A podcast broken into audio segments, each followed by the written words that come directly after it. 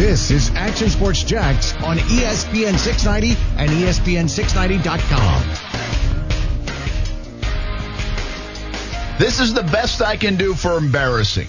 Awkward, disconcerting, disturbing, flustering, uncomfortable, confusing, difficult, disagreeable, impossible, inconvenient, intolerable, troublesome, unpleasant, unwieldy, wow. Unsettling, degrading, demeaning, humbling, humiliating, mortifying. Somebody's doing their homework. That about sums it up. You want me to go on? I could probably do 3 hours of this. No, I think you had me at embarrassing. Oh, my goodness gracious. What have we become in Jacksonville, Florida? Brent Martineau, Austin Lane here on a Monday. Woo! Minshew magic, Minshew mania doesn't matter. Quarterbacks don't matter. Team, what does the team watch in the film room, and what do they practice, and what do they try to correct? Because can they really be this bad, this unfocused? Are they that undermanned? I've seen bad rosters in Jacksonville. I don't really feel like they're that undermanned, but Philip Rivers picked on the linebackers, that's for sure. The secondary's getting picked on a little bit with the replacements. The depth there is not very good. It's a big drop-off. And I guess the biggest thing right now is this offense, 57 points over 5 games, and I don't think they have many excuses. They have a running back that's playing pretty well. They have offensive linemen they thought would be there and have stayed healthy, actually 7 of them that have stayed healthy. They have receivers that they kind of like and one that's had a breakout season, and they don't have tight ends. But they've got no excuses on offense to look this bad.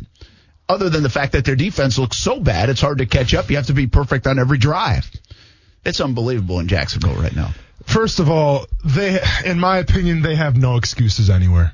Okay, the defense was horrible. The offense was horrible. Special teams, Logan Cook, probably player of the game. Anytime your punter is the player of the game, you should absolutely be embarrassed. It was just... Best throw of the game, maybe. Best throw of the game, probably. And... Here's what I was so adamant about. Here's what I was so adamant about last week. I said that Gardner Minshew is going to distract you from the real problem, and that was the coaching staff. Okay, I said Gardner Minshew kind of offers that little bit of intrigue where fans are still going to come out and support because they want to see the new thing. You know, they want to see Uncle Rico and everything like that. They want to see that reincarnation. Very cool, because that sells tickets. Well, when Minshew doesn't play up to his best abilities, then what happens? People start to realize what's really going on. It's something I've been adamant for the past 4 or 5 weeks, and it's the coaching. And listen, my takeaway video last night, you could say it was the worst one ever, okay? I had people yelling at me. It's a good plug. I had people flicking me off. I had some guy grab my hair. Did they think you were a player? I have no idea, okay? But what I took away from that is the fact that people are upset. Okay, and I don't blame them. If you stayed for that whole game, and that's why I wasn't upset I got flicked off last night. You know why? Because if people actually stayed for that whole game, man, in my opinion, do whatever you want. Okay, I get punched in the face. They should have brought tomatoes. I get punched in the face for a living. It's going to take a lot more to tick me off than a stupid finger. Okay, so I didn't really care. Unless somebody busts your lip open. There you go. Then it's on. But my point is people are upset, Brent, and you don't have anything to cover the excuses anymore. You don't have Gardner Minshew. You don't have that mystique. All you have is what you get on the field, and you have the coaches to be responsible for that. And if you're Shad Khan right now, listen, I respect all those coaches in that locker room, okay? I think they're fantastic people. But if you're Shad Khan, number one, people want to hear from you, okay? People want an explanation because you stood up there a couple years ago and said this is going to be the hottest ticket in town. Well, guess what? We saw the attendance last night. It's not the hottest ticket in town, okay? So you were wrong there. But, and I get it. Shad Khan is not an X's and O's type of owner, and that's fine. More power to him. But if you're not going to be an X's and O's type of owner, if you're not going to come out and say we need to address things right away, then you need to make a change in the front office. Whether it's the coaching, the GM, or the vice president of operations, something needs to be done, man. Because every single time you put the same type of product on the field with the same players, with the same coaches, with the same front office, you're not going to get a different result. Your team is not good right now. And the fact that people still somehow blindly show up to these games, maybe expecting something different, more power to them, man. But if you're really worried about ticket sales, then show the fans that you're in it to win it and make a change. You have to. It is unbelievable, really. I thought that there would be so much anger coming out of this one. I expected this one. I'm numb to it. Like, I really don't have emotions coming out of this one. Like, I thought that's probably what was going to happen. I thought these linebackers would get toyed with by Philip Rivers. I know that Chargers team is way better than their record indicates. I mean, they've got a lot of talent. And what was there to hang your hat on other than, like you said, Gardner Minshew maybe, and maybe Murphy's Law. So I shouldn't say I knew they were going to get beat 45-10. I actually predicted on Friday. I said, I think they'll keep this one closer, but they're going to lose. But the fact that it comes with embarrassment and all these big plays, and it looked like they were playing against air. Mm-hmm. I mean, they were playing against air, man. They averaged 9 yards a game, a play. 9 yards a play.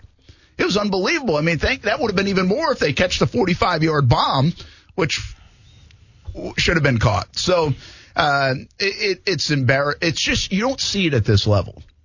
You know, Clemson the other night against Virginia, they pick off a ball in the end zone to start that game, and they went right down the field and, like, walked it, and you could tell it was men amongst boys. Mm. Well, that looked like men amongst boys. And, I mean, I try to be respectful to all the players, but that looked like men amongst boys. Like, yeah, on an NFL field, that should not happen. And it's looked that way for 5 straight weeks against teams that really you wouldn't even characterize as men amongst boys. This is not San Francisco or New Orleans or Baltimore, or even if you want to still give the Patriots love or someone like that, not even the Rams or Seattle, you know, like that game last night. That's not these teams that the Jaguars have lost to. So they've looked like that against an Indianapolis team that's lost 3 in a row. You know, Tennessee now actually does look really good, but it's just incredible. And you bring up the point. How can we be here right now at 3:08 on Action Sports Jax on ESPN 690 in Jacksonville and there not be a change of something? How can there not be a change? And listen, I understand. I've been back and forth on social media. I follow it all, and I get some of your opinions and thoughts too. No, I don't think it would save the season. It would not do anything for the season.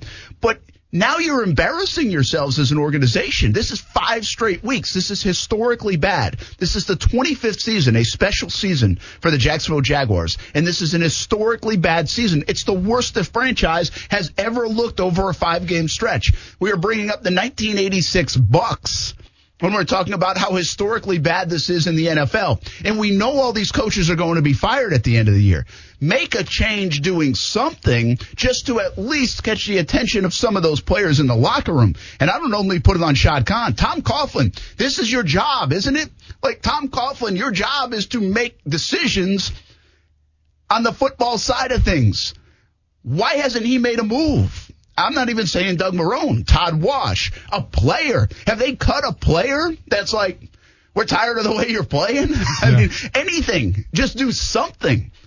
I joked last night on TV, tell me I can't sit in my press box seat. I mean, do something to at least shake it up, because right now it's just, it is what it is. And again, I'm not saying shake it up to get a win. I'm not saying shake it up to win 3 in a row. I'm saying shake it up to avoid embarrassment for the remainder of this football season. You have been embarrassed now 5 straight weeks. You're the worst team in the NFL by far. There are terrible teams in the NFL, like the Bengals, like the Dolphins, like the Jets, like the Broncos, that have all come out of their swoon, and they look like they would be a playoff team versus the Jacksonville Jaguars. I don't know where it went wrong. I don't. But it's wrong. And it's awful. And the Jags shouldn't be this bad. This is the NFL. So you've got to make a change somewhere. And the Jaguars haven't made a change. And I don't get that. And I don't. Now, if Shad Khan wants to make the change, that's fine. That usually is the coach, the head coach, when he makes a change. But like I said, I mean, Tom Coughlin, and it's obvious Doug Marrone's sticking with his guys. And he's protecting. I mean, there's no doubt part of the disconnect in that building is Tom Coughlin against Doug Marrone and the staff. And so Doug Marrone said, hey, guys, we're huddled up, and I'm not firing you. I'm not letting you go. So then it's Tom Coughlin who has the authority in that building to say, Todd Wash, you're out, or whoever, you're out, and make a move. And there is no move being made. So nothing's going to change because everything they try to change in practice hasn't worked. I mean, I believe they're trying. I believe they're trying to give a good effort, although other people would say otherwise. I actually believe they are. I believe they're trying to fix things, what they look at film, what they try in practice, but it's not working. So even if you just change for change's sake, and I know it's coming in 3 weeks, that's fine, but I would say not even for the fans, not even for the people in the locker room. I would say for the franchise. For the franchise to save some embarrassment here over the last 3 weeks and at least look like you're trying to mix it up.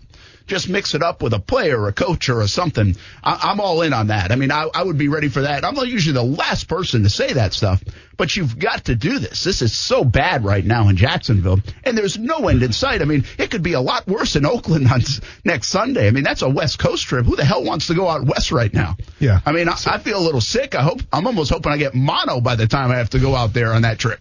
So and I love going to Jags games, yeah. You know? I mean, yeah. I love covering the Jags. I win or lose, all that stuff.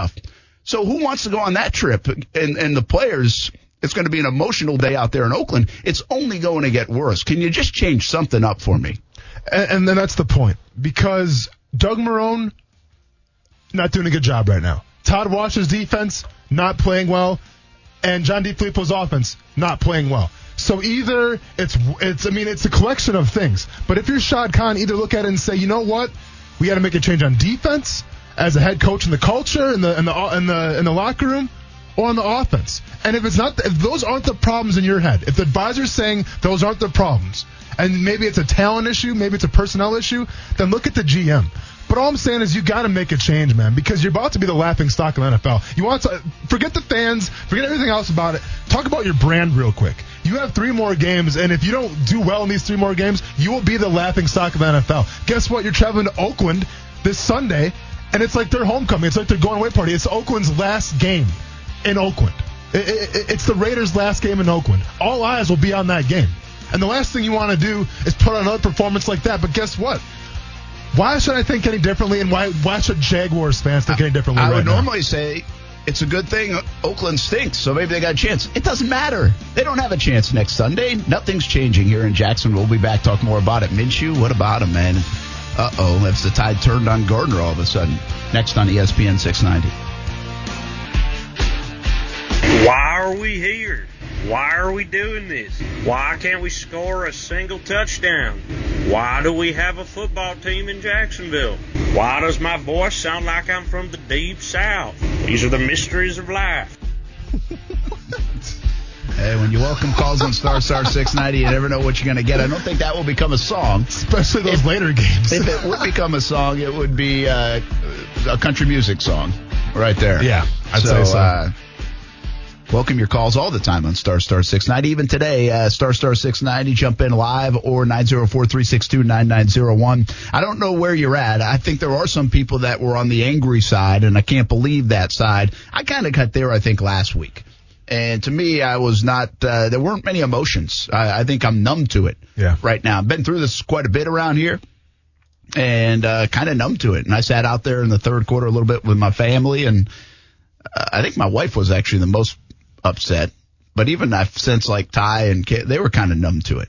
Sure. Just kind of somewhat expected. Mm-hmm. And then I did see some people at the stadium. They were like, hey, this is first time in 25 years I've left at halftime, like as I was walking up the stairs or down the stairs at that time. And, you get a little bit of that.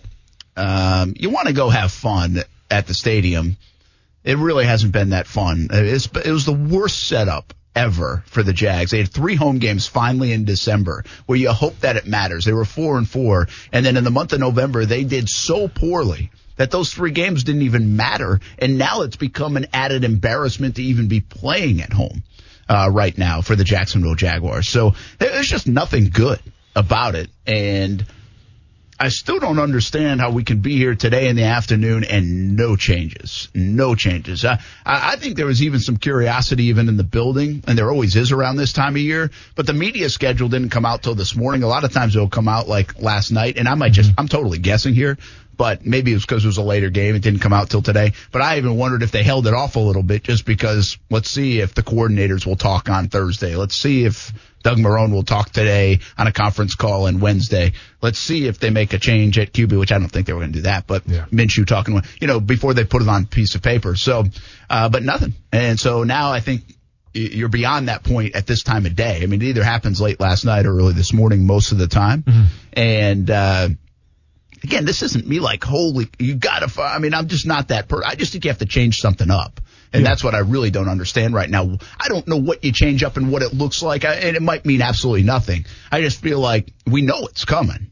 So change something up at least just to save face. Mm-hmm. And like, I really want to lose by like a touchdown or less at some point the next three games. Sure. This is like, you are a cupcake of the NFL right now.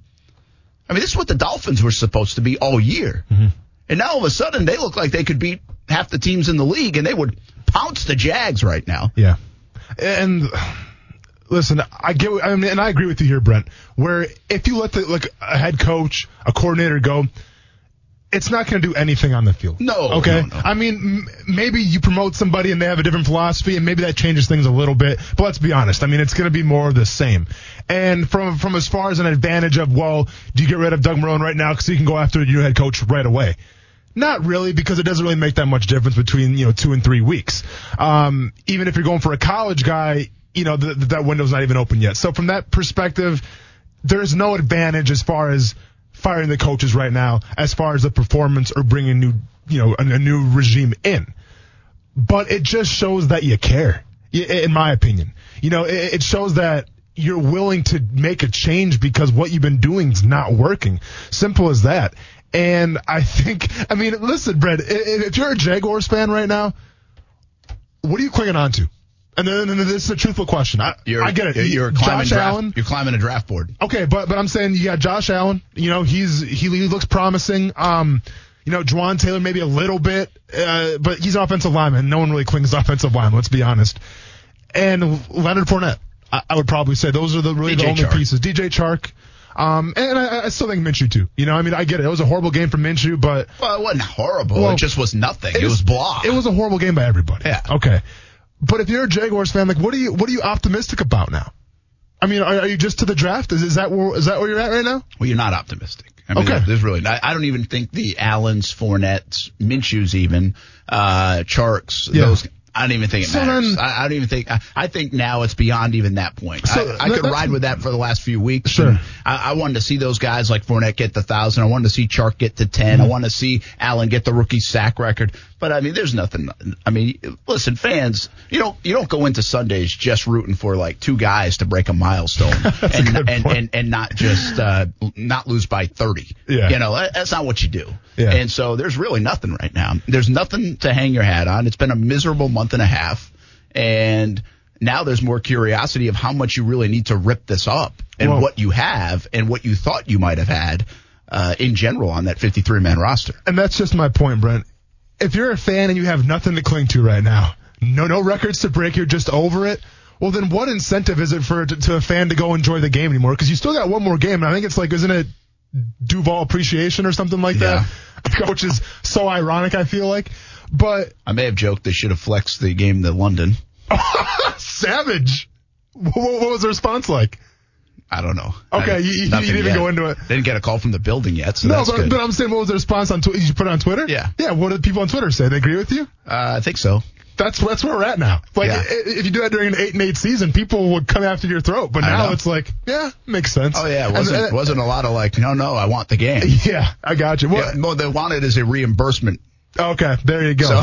but this is my point, though, Brent. If you're a fan, you got nothing to hang on to. I think I get it. We talk so much about the fans, but they're important, man. And Shad Khan has called them out before. So I'm having the fans back here. If you have nothing to cling to, at least show in good faith that you're willing to make a change.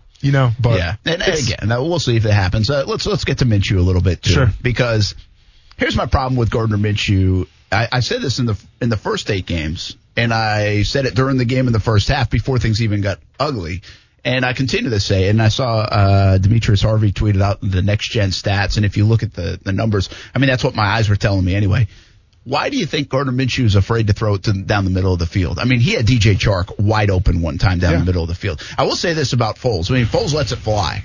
You know, he lets it go down the field. I'm not saying necessarily the middle, but he lets it fly, and sometimes it was the middle. But it doesn't. Don't you get that feeling right now that Gardner Minshew is afraid to make mistakes, like he doesn't want to turn the football over? I mean, we're beyond that, man. I mean, I understand that from a quarterback perspective, but we've lived this too many times before. You know, I think Mike Mularkey and other coaches told Blaine Gabbert to not make mistakes. Don't make mistakes. And that was so much in his head that he wouldn't just let the damn ball rip down the field sometimes because he didn't want to make a turnover, didn't want to make a mistake. I think Blake Bortles got to the point because he had made so many mistakes that there were times Nathaniel Hackett would say, don't turn it over, don't turn it over. Well, if you tell somebody to do that, that means you're playing scared.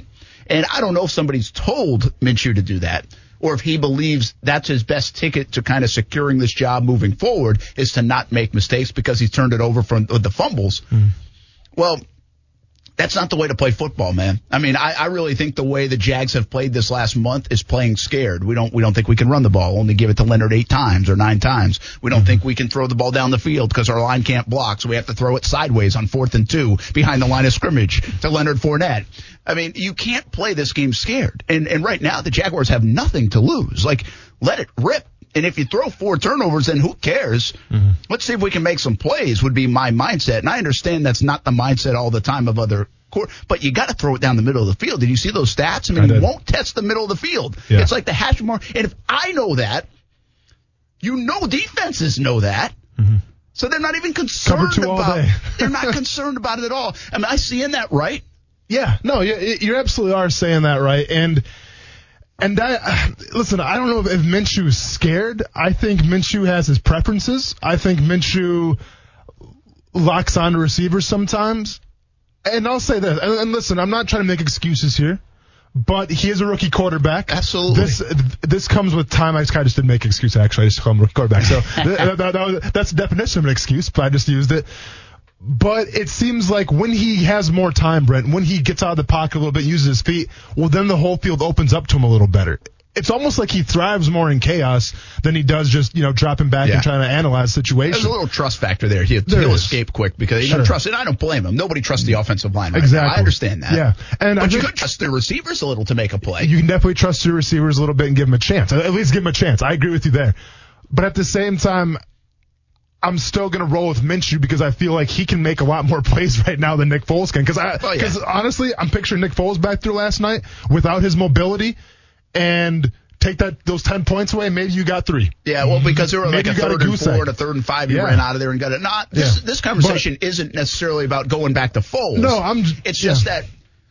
Wow, man. I mean, at one time, I think about a month ago or 6 weeks ago, we said maybe they have 2 decent quarterbacks on the roster. How good are they? But now you start wondering, maybe they don't. I mean, because the quarterback play, Minshew or Foles, has been not good. And there's a lot of reasons for it, but I think that goes back to even Foles' conversation of saying there's more problems than just Foles, right? So there's one common denominator in the last 5 weeks, and there's a lot of probably common denominators. His defense has stunk, but the quarterback play has not been good. Now, you can give me 5 reasons why. Foles stinks, the offensive line stinks, the receivers are this. No tight ends, whatever. But the bottom line is the common denominator in the last 5 games, on top of the defense not being able to slow anybody down, is the quarterback play has not been good.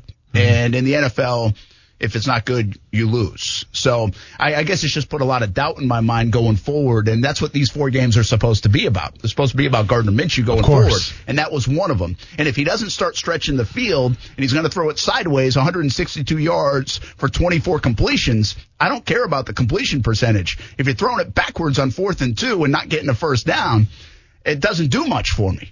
So I've seen that offense. You lived that offense. You played with Blaine Gabbert. That offense was in a 10-yard box, man, and it was brutal. And if you got 150 yards, that's all you were getting. Well, yesterday's offense for the Jaguars was that 2011 Jaguars offense with Blaine Gabbert. That's what it was. And it was non-threatening the entire time. until they got a couple of fourth downs and a penalty that helped and got a touchdown late in that game. Yeah, I mean, I guess if we want to throw the word optimistic around, and I get it, it's so hard to do on this Misery Monday, I guess we would call it. But if you want to be optimistic, I think this Raiders game will be very telling coming up because, number one, I think the thing with Gardner Minshew that he's been praised upon is the fact that he can rebound. He can learn from his mistakes and go on. Well, I get it. You're going to the West Coast. Jaguars traditionally have not played well on the West Coast, so that's a negative right off the bat. But I think you're going to have a Raiders defense that is very vulnerable in the passing game. And I think if any time came for a confidence game for Gardner Minshew and that Jaguars offense, this Raiders team is that team. Now, they could come out and they could put up 3 points. Who knows? I mean, listen, I don't have a lot of faith right now in this Jaguars offense. I'll be honest with you. But I think from a hype perspective, from a perspective of getting Gardner Minshew going a little bit and gaining some more confidence, I think this Raiders game could be the game if it was going to be anyone. With Tommy hanging on the line, Action Sports Shacks on ESPN 690. What's up, man? How you doing? Hey, man, this may be kind of out there to live, and let me know if I'm wrong, but it seems like Shad Khan's lack of any kind of interest is you maybe let the team get to be so bad that when he does decide to move, no one cares. I mean, you know, it's almost like, we're all going to be so fed up and so upset that if he decides to move, we're all going to go whatever. You know, it's just, I don't know. I hope that's not the case, but you would think you'd hear something from him, something, you know? Yeah, Tommy, thanks, man. Appreciate the call. I get the thought. I get the thought on that, and I don't agree with it. I don't think. I think Shad Khan, I think Tony Khan, I think those guys, they want to be successful. They want it to work. I do believe they've tried to make it work. They haven't been very successful. And I think from a talking standpoint, I think Shad Khan has a way of doing his business. And I don't think he wavers very much. I think consistency is important to him.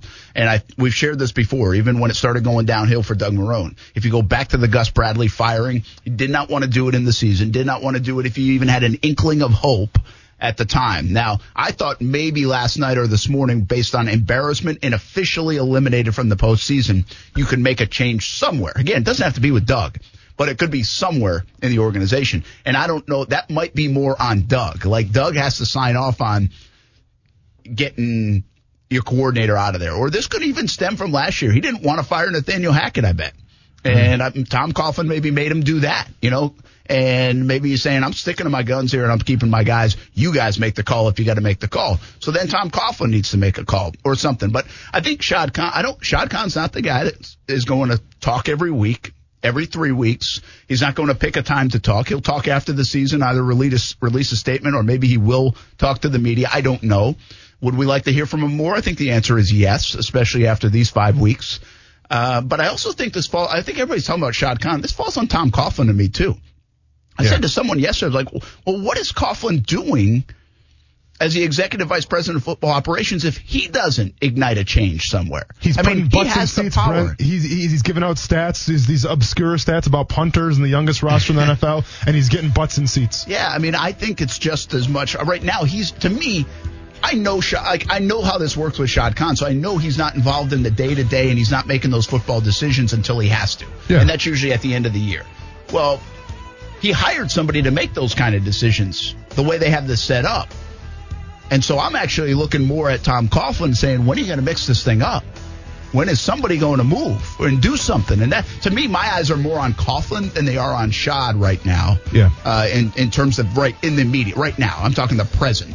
Now, Shad will eventually make the move in a few weeks. Listen, and if you're Shad Khan, you have a lot of irons in the fire, man. I think all NFL owners have a lot of irons in the fire. That's why they're billionaires. That's why they're so successful, because they have more than one venture going on.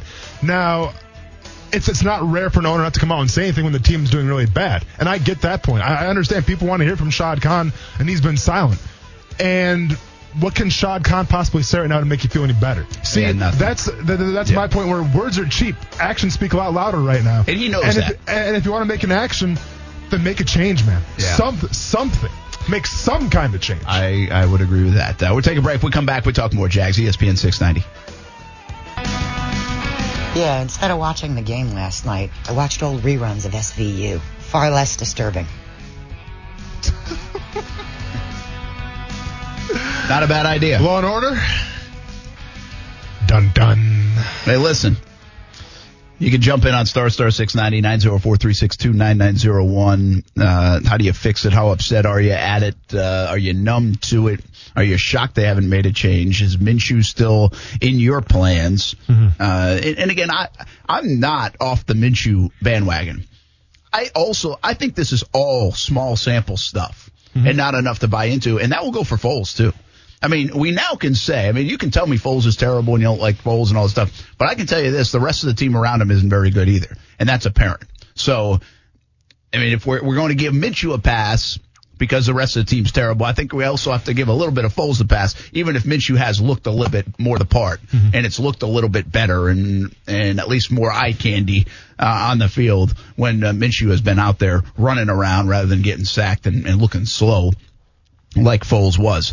And that's really, I do go back to this a little bit. The defense right now is so terrible, like so bad, that I just couldn't believe the ease the Chargers had getting down the field.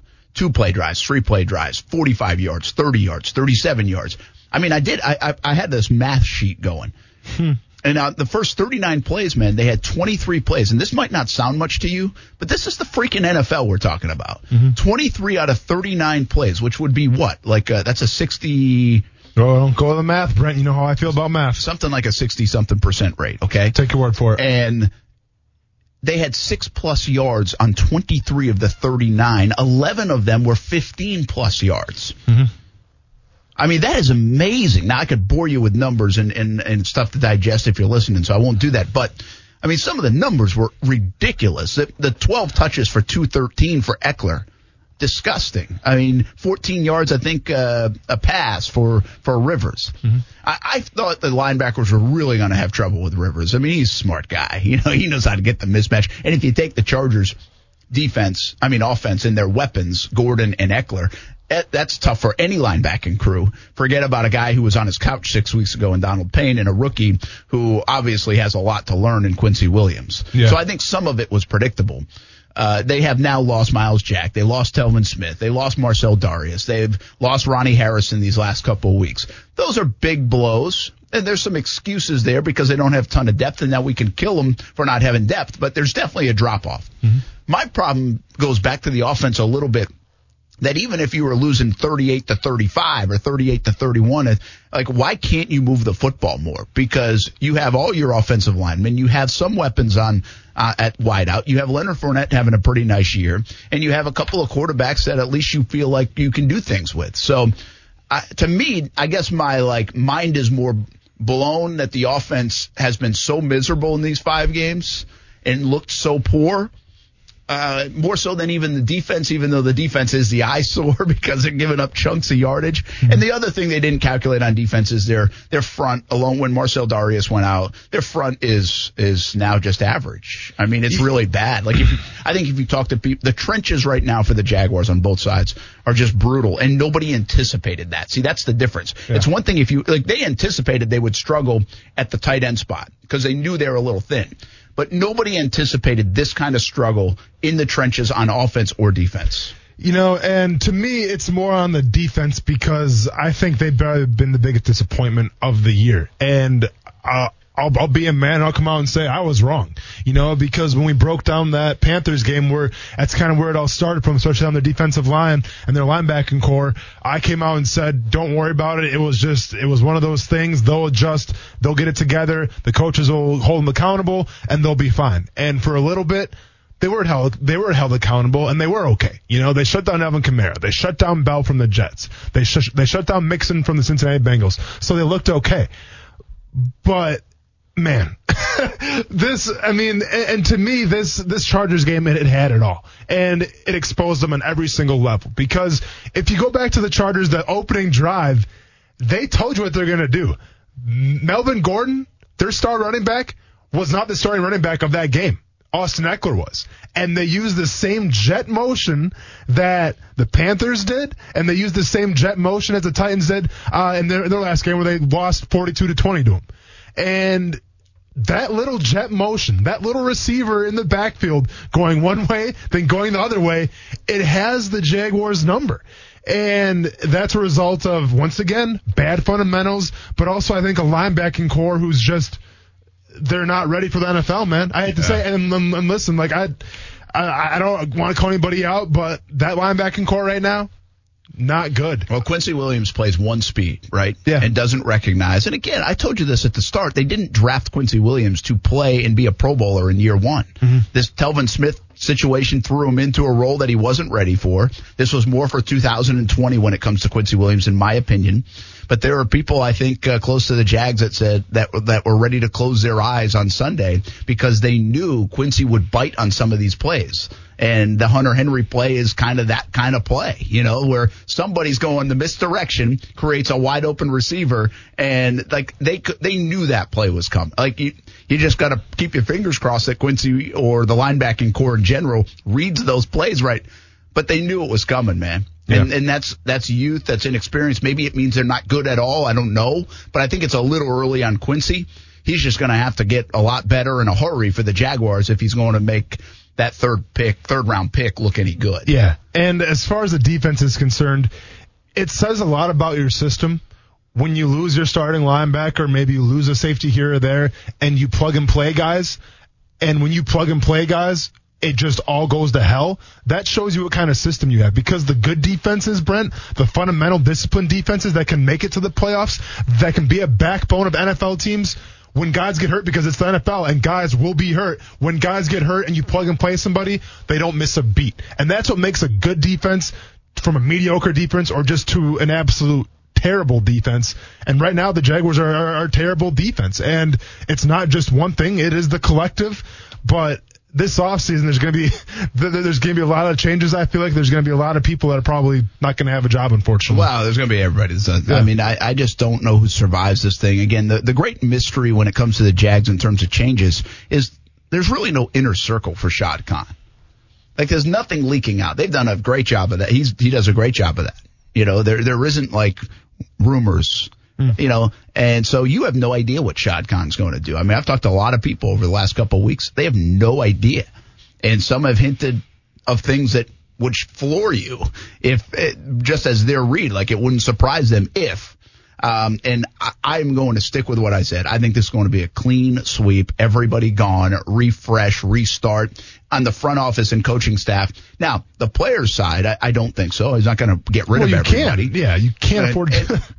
Not only that, but I think they do have enough to work with there. Now, how much and what spots and whoever comes in here and how they read that'll be up to them. Yeah. And we can debate that. We have months in the offseason to debate, okay, who's going to be here and all those things.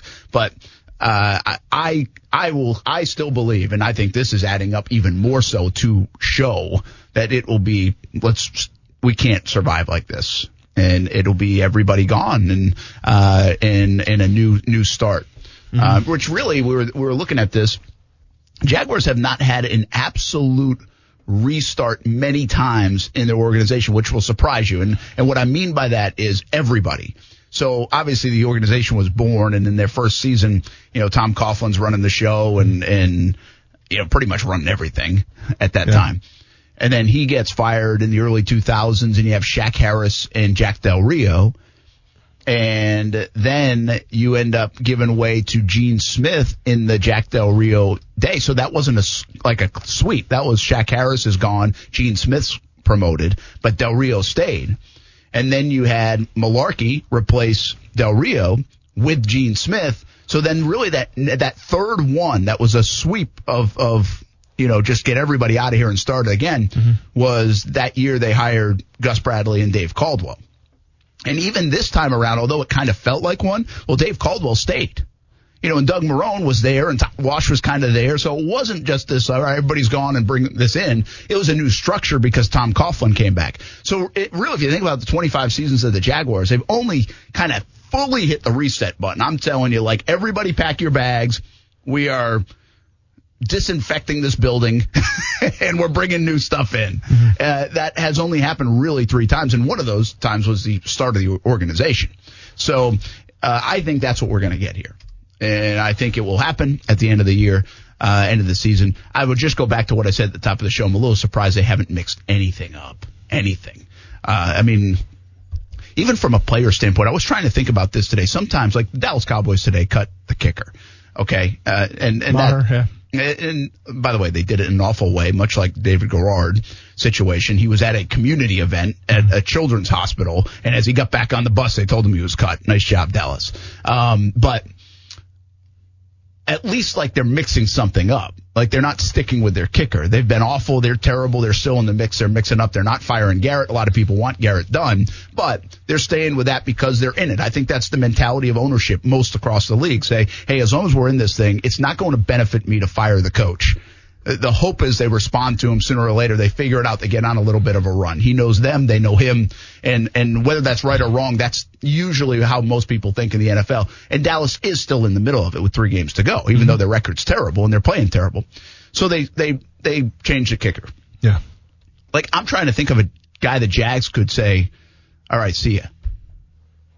That won't be here. That's really playing poorly. And I guess it would be all those backup guys. So that's not going to be an impactful one. Keep in mind, Brent, they have one of the youngest rosters right now. They have one of the youngest core players in the NFL. So let's keep that in mind as well. Yeah, so they're not going to if you get rid of Wingard or Donald Payne or someone like that, you're not going to do it. So therefore, it does go to the coaches. If you're going to make the move, it's got to be Todd Wash. Wash is really the easy target in all of this because of what the defense has looked like these last handful of weeks. I mean, at least. I mean, some people would say Marrone, but I mean, I'm just saying if. And by the way, for everybody who tells me, well, who's going to take his place? Who do they have? Who gives a crap? Who takes his place? Doesn't matter. Who cares? Yeah. You're not trying to save the season. I don't care if Tom Coughlin comes down and coach. I don't care what happens. I mean, I'm just saying change something for change. I like Todd Wash a lot. I'm not rooting for him to lose his job. I'm just saying somebody change something up, and I'm trying to find the most logical piece to change something up. And I don't care if I have to go coach the defense. I think it would be logical where you let Todd Wash go, then you let Dom Capers take over. That's fine. I mean, whatever. Yeah. But, I mean, if you let Doug Marrone go, you could have Dom Capers take over. You could have Joe DeCamillis take over. You could have Flip take over. This is not like a reward. Hey, you're really great. You've done a great job. They all stink right now. Yeah. And staying, on the defensive side of the ball here, this is what makes me nervous going forward now, because I get it. You're going to clean house.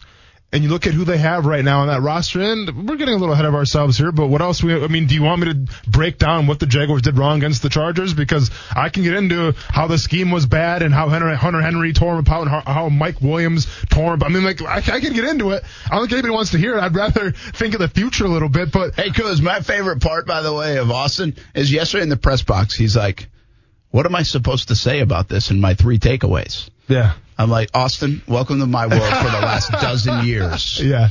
Try doing 10 TV shows a week, 5 radio shows a week. Yeah. I joked with instead of a 3-minute takeaway. That's what you're left with. It's not easy. Yeah. I was joking that we'll just take his voice from last week's video, and instead of saying the game, we'll just have him voice over last night's game instead. I mean, I'm pretty sure I echoed everything I said last week, so you're not really missing much except someone pulling my hair and another lady flicking me off. So apparently we got to see this, though. The video's worth seeing on YouTube. Listening to, but seeing. Yeah, it's all right. So it's on our Action Sports Shacks on ESPN 690 channel, also on Facebook as well. Yeah. But you got to go check it out because you ran into some characters, it sounded like. Like I said, people are passionate. Brent, you can call it people are drunk or people are passionate, but they wanted to be heard.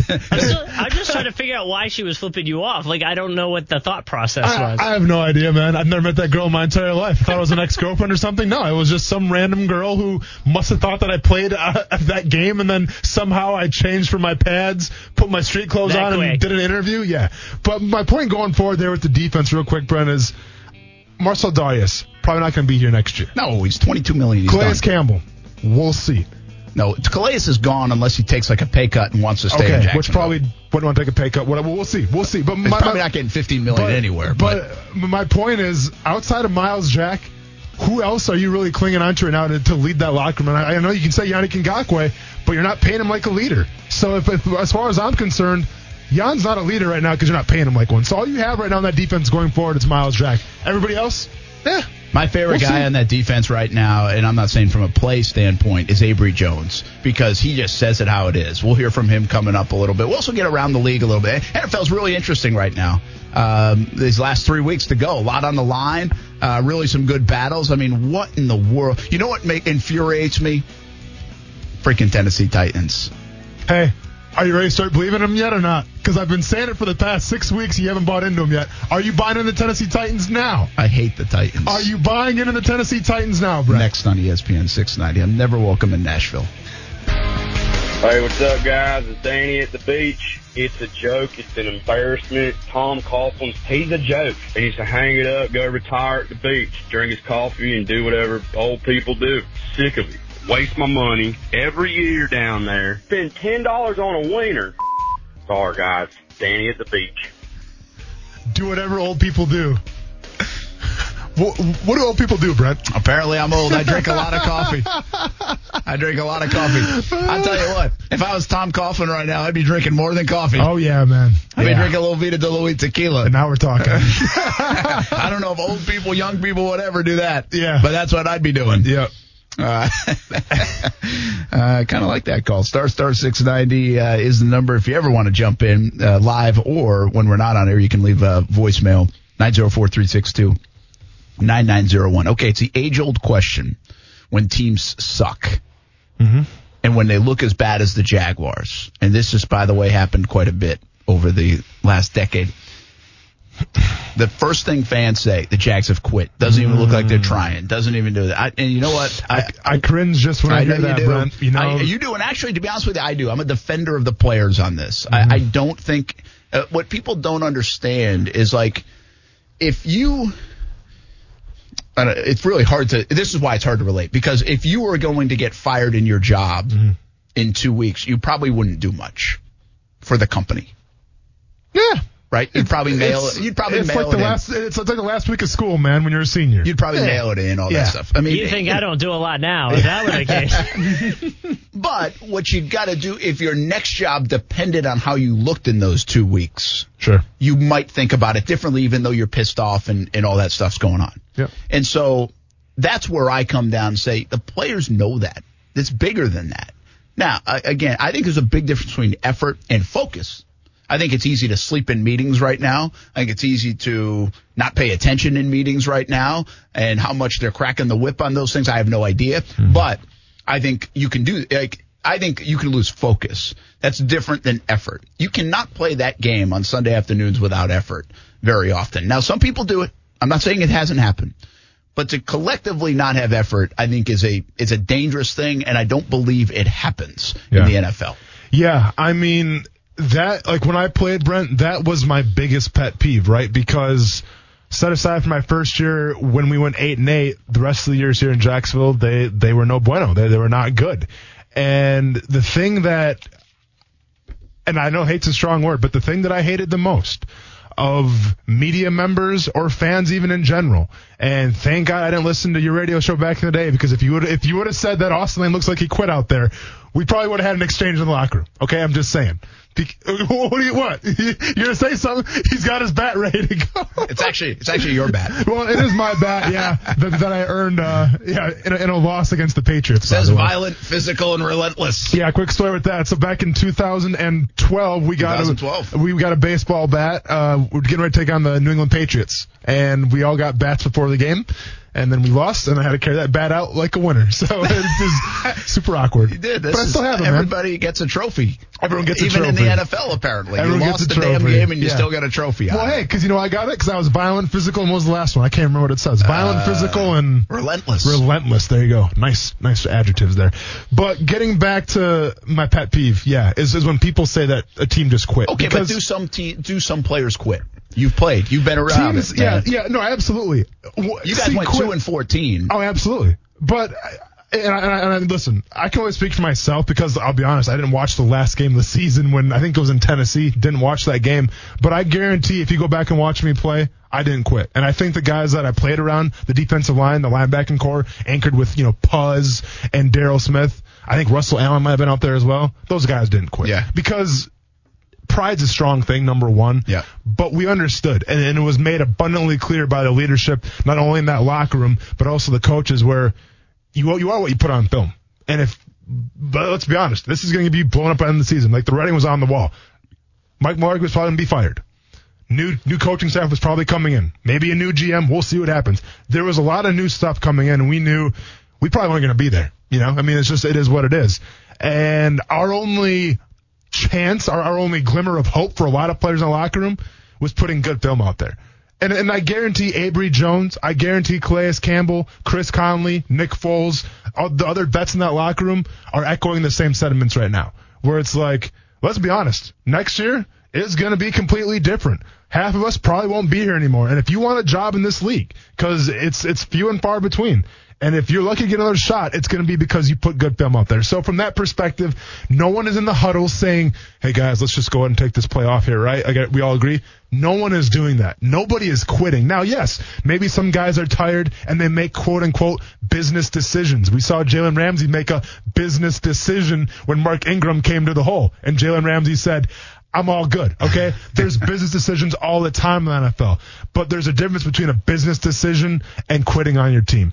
And I don't think guys right now in that Jaguars defense, offense, or special teams, they're not quitting. Yeah. They're just not playing well. And I don't buy it, and I actually get a little offended for you guys or for the players when people say that, because, again, it's a game that I wouldn't play. Like, yeah. I couldn't play. And so for me to say that guy's quitting, now it can look really bad, and it's looked really bad, and I get why it looks that bad, yeah. But I just don't buy that. I really don't. And so I think it's just a disrespect to the players. They've got a lot of problems right now, mm-hmm. and there's a big – listen, they call it the ultimate team game. Yeah. And if two or three guys are just so far off the page, we see what we saw yesterday. Yep. And when you can't find it, I mean, it's like they are grabbing a rope and they cannot grab it. And on both sides of the football, that whole team is reeling in a bad way. And I just don't. I don't like to say they're trying, because that means nothing in our world, like on radio and to the fans. But I also do believe they're trying. Yeah. And it also makes it epically bad that they are trying. Yeah. I think they are giving effort, and they're this bad in the NFL. And you brought it up, Brent. I want to drive this point home real quick.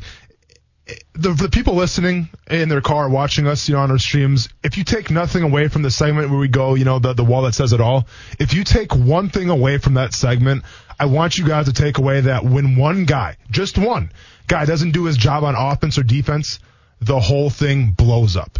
Sometimes you're lucky, and sometimes maybe you can, cover that mistake. Yeah. It happens all the time, but sometimes you can't. And if you want to go back to that Chargers game, it wasn't the whole team. I mean, it was a guy here, a guy there, and that's what made the difference, man. And that's the game of football. It's one guy not doing his job, being on the same page. That can make a difference between a tackle for loss and an 80-yard, run or whatever like that. And I can't reiterate this enough. And you can call this a TED Talk to my people in media here, or a TED Talk to Jaguars fans. If you go up to a player and say he's quitting, I get it. It's maybe you're saying that the team quit, but that player takes it to heart, because now not only are you questioning his abilities to perform his job, but you're also questioning himself as a man, and that's the last thing a player wants to be questioned at, is them being a man. Just saying. Because we have Avery Jones talking about this kind of topic. He gets it. He's been around, right? He knows the banter that goes on. He knows how bad it looks. This is as bad as it's looked in Jacksonville, quite frankly, ever in a 5-game stretch. Do you believe that? This looks worse than 2013, worse than your team in 2012. Yeah. I looked back yesterday, by the way. Your team in 2012 lost 3 overtime games. I didn't realize that. Yeah. 3 OT games. Wow, you could have been 5-11. Spoiler alert, not fun overtime games when you're losing them, okay? No. Extra time fun to losing be a part is of. Not good. Yeah. That was when the format was a little different, too. I think it was a 15-minute session now instead of a 10-minute session. Yeah. All right. Who's Avery Jones on this topic of quitting? We got to fix that. I mean, to the outside world, that just shows a team that doesn't care. People run around wide open, and you're at home and stuff like that. So, I mean, I never want anybody to think, or the fans think, we don't care.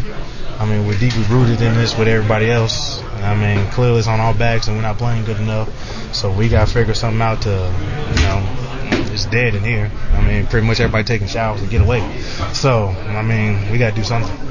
That guy's as real as they get now, Avery Jones. I really appreciate his thoughts. I mean, he nailed it. I mean, that's That's what it is. It's a dead football team because there's no juice. You know, they thought Minshew would bring them some juice. It didn't. All right, one last question. We're going to take a break, and then we'll come back and talk more. And maybe switch over to some college football with what went down with all the bowl games, too. But how I tweeted this out today. This must be the most miserable experience of all to watch the film on a Monday.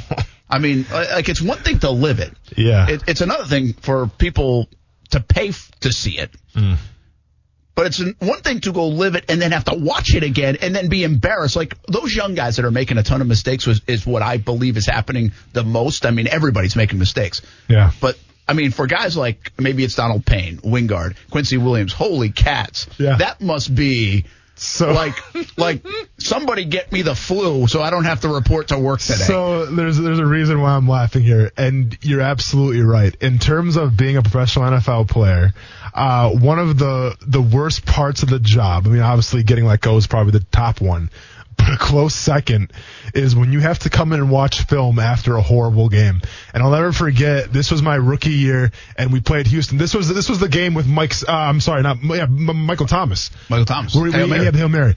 Well, that was one of my very first starts, and I played a horrible game. And I knew, oh, man, like, we won, and so that's great. You're pumped up for that, but you still got to, like, and you got to sit in front of a team where the whole team's watching, and you got to have, like, Del Rio point you out, like, hey, what are you doing here? So is that what happens to the whole team, or is just the defensive side? What is it? So it changes throughout the season. I mean, and every coach does it differently. Usually the way it works, when a team is struggling, a coach will have the entire team watch the film, because that way everyone gets held accountable. Because, you know, when you have a defense that's playing well, and maybe an offense that's playing bad, kind of like we had back in 2011, we watch it as a team. And we know, all right, there's offensive players making mistakes. This is why we're not succeeding on offense.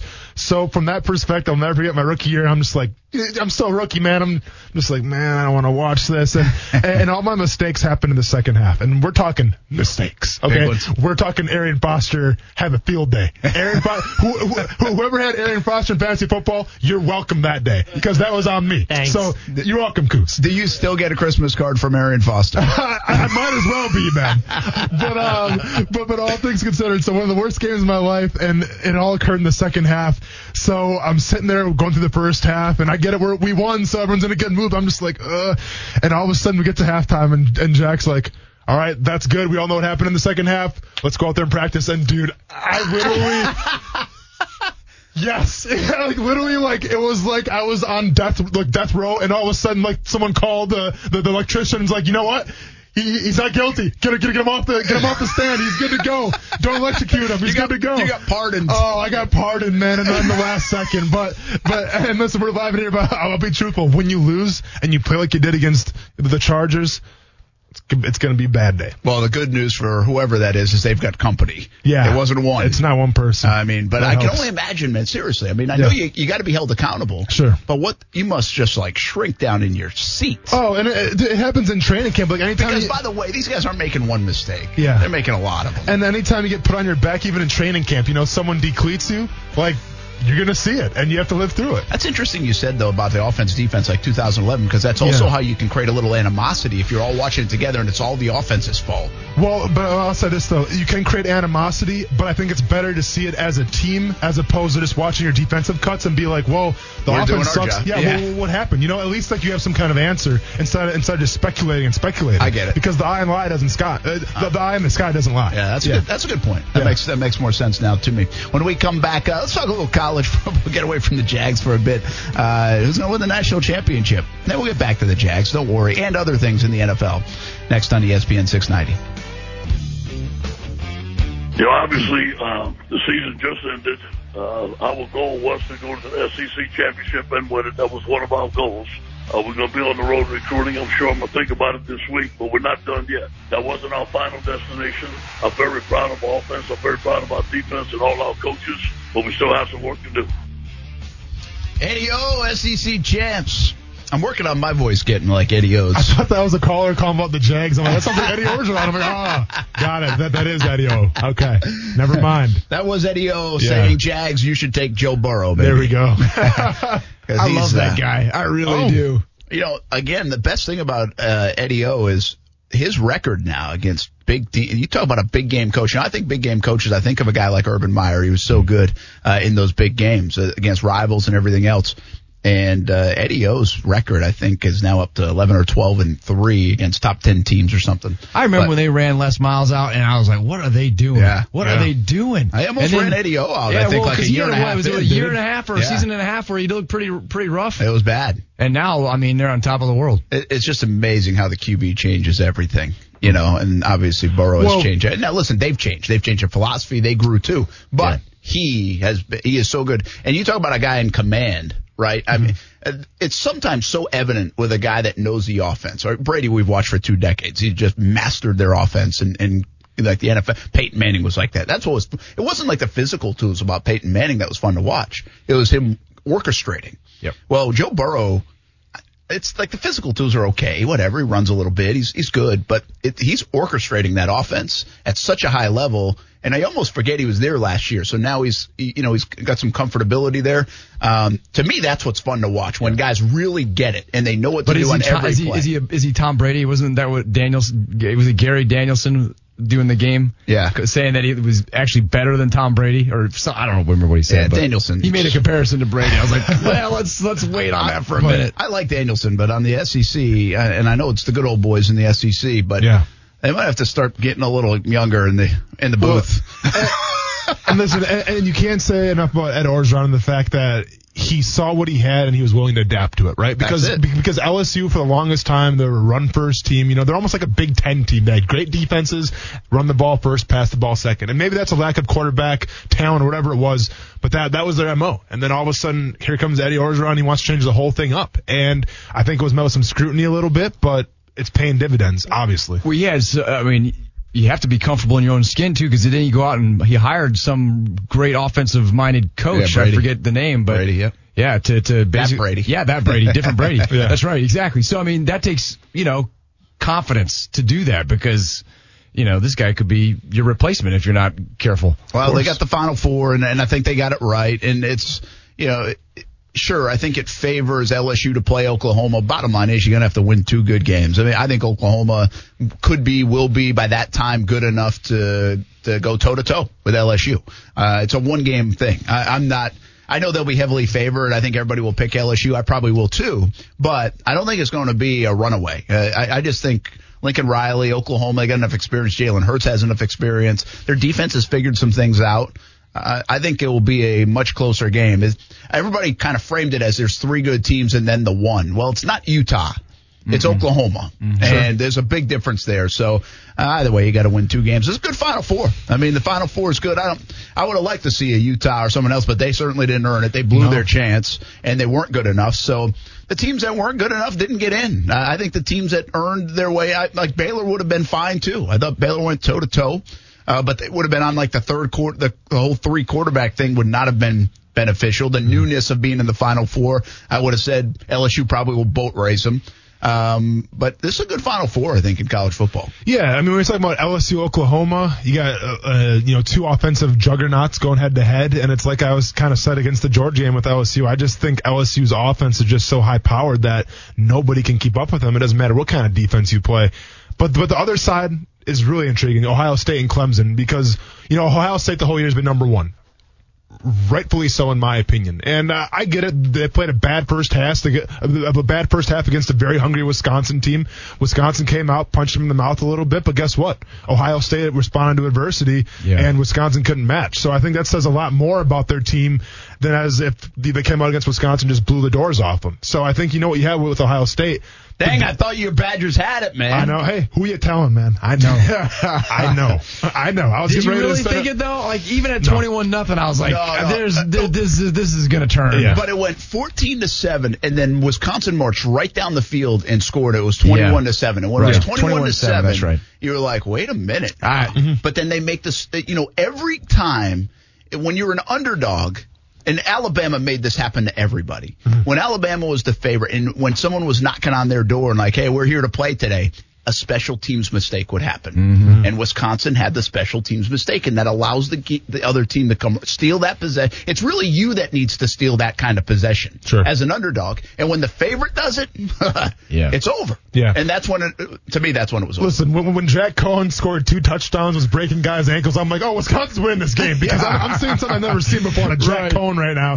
But it's a testament to what kind of team Ohio State has. And Chase Young didn't have that good of a game. Like, you know, their star defensive end. Until the last series. Yeah, he was held in check, but Ohio State's a solid team, and more props to him.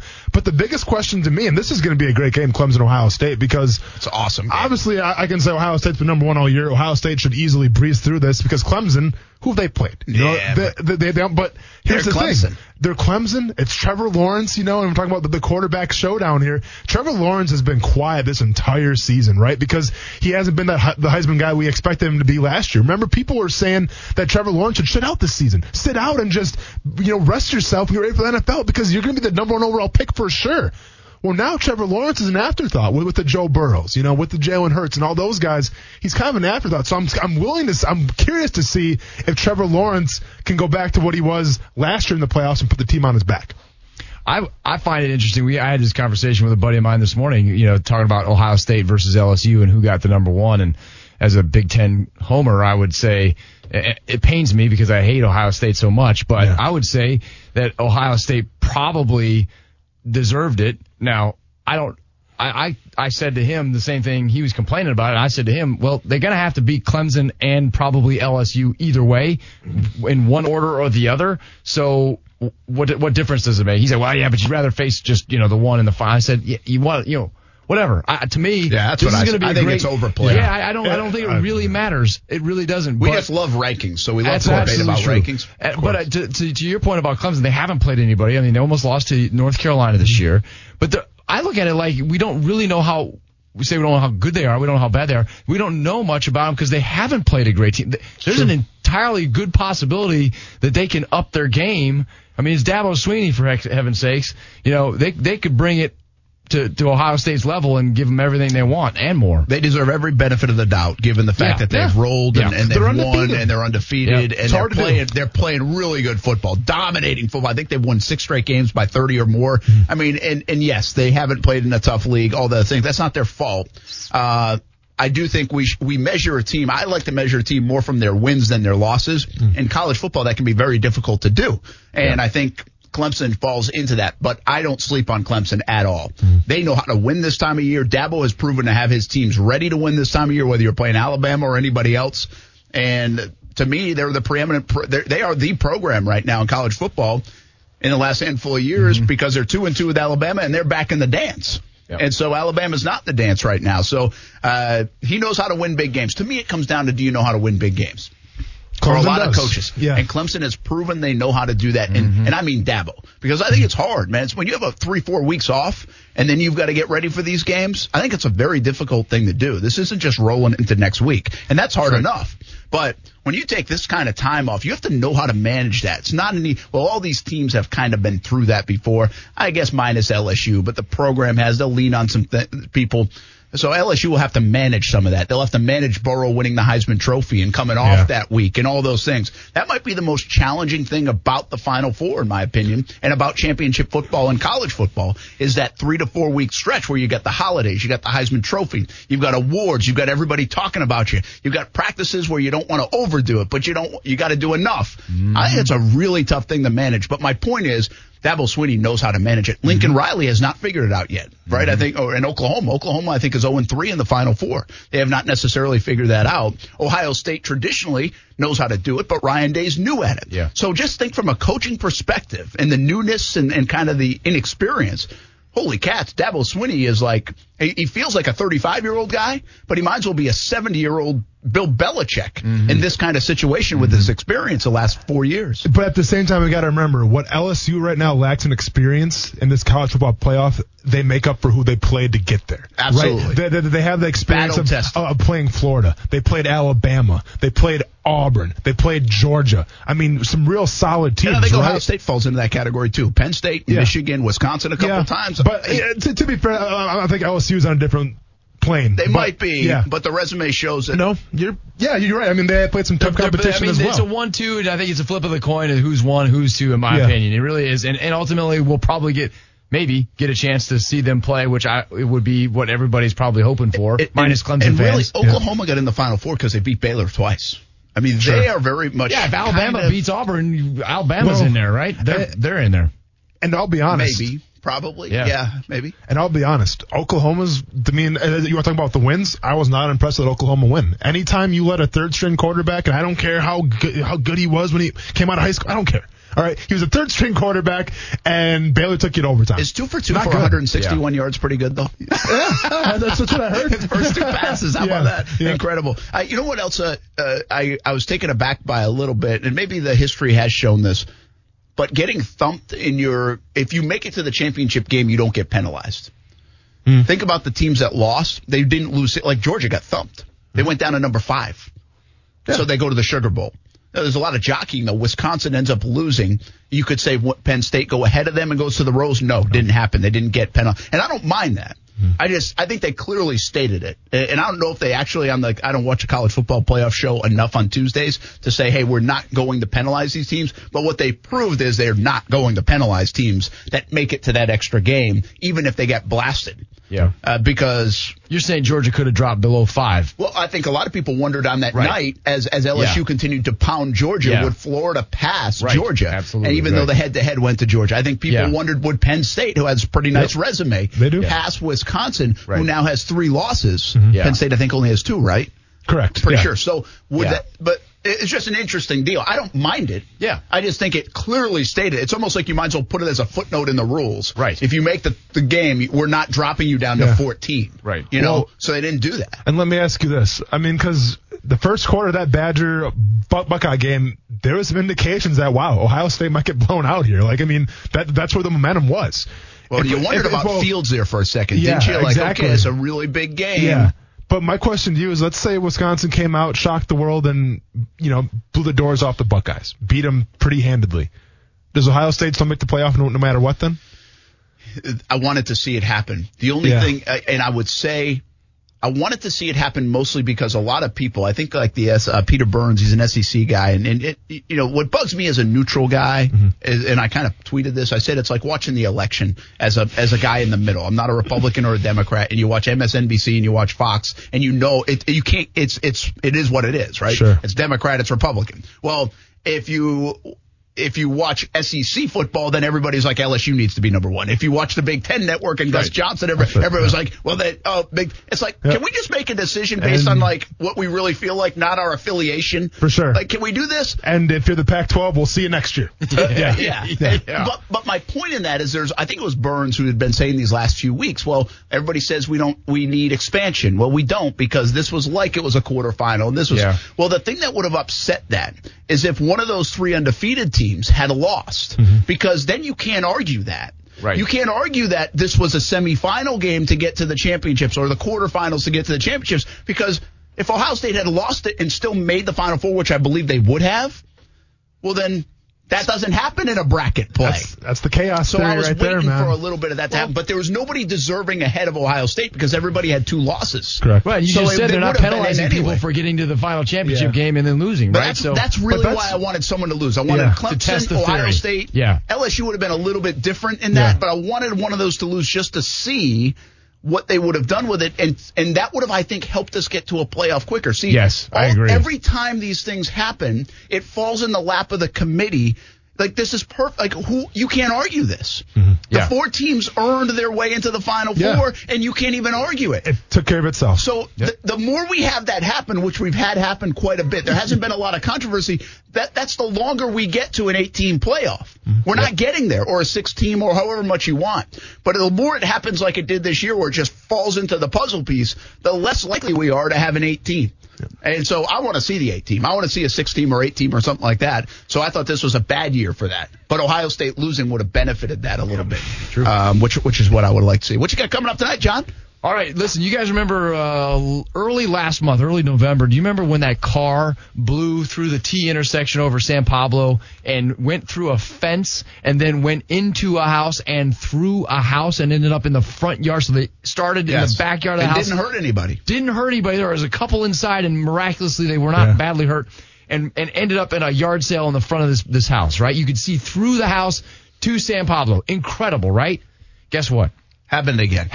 Same to the house next door. Oh, my goodness. The house next door. So these folks have been – there have been a number of wrecks at that intersection, as you can imagine. And so now folks are like, when is our house going to get hit? So we're looking at that. We're talking to the city about what could or should be done. But it's ridiculous. I mean, it's crazy. It's crazy that – and so you got to see the video of this, the show, the pictures of it and stuff. That'll all be on Action News Jackson 5. If you're on that street, you better start burning some sage or something like that. Try to get that bad juju out of there, man. Do you try to put some concrete barriers up in there? Guardrails? Yeah, guardrails might help. Use the sage, I would do something like that perhaps before the sage, but that's just me. Okay. Or people stop driving into houses. That too. Well, how about that as a fix? Yes, but you can't. What is the adage? You can't change stupid or something like that. I mean, it happens. You can't fix stupid. And then we have an update on the Creekside sickness saga. Some more kids out today now. Again, there were? Yeah, another 200. Well, it depends on who you talk to, and again, you know. How many of these kids are actually John really wants that trophy, though, I think. John really wants that trophy. Yeah, that's it. Because Bartram had 600 kids out on, was it Friday or Thursday? Yeah, Friday. It was bad. Friday, so do you think kids are looking at this and being like, oh, yeah. I think they've seen Ferris Bueller's Day Off. That's what I think. Some are definitely taking advantage of the situation. But anyway, we'll leave it at that. So we check in on that.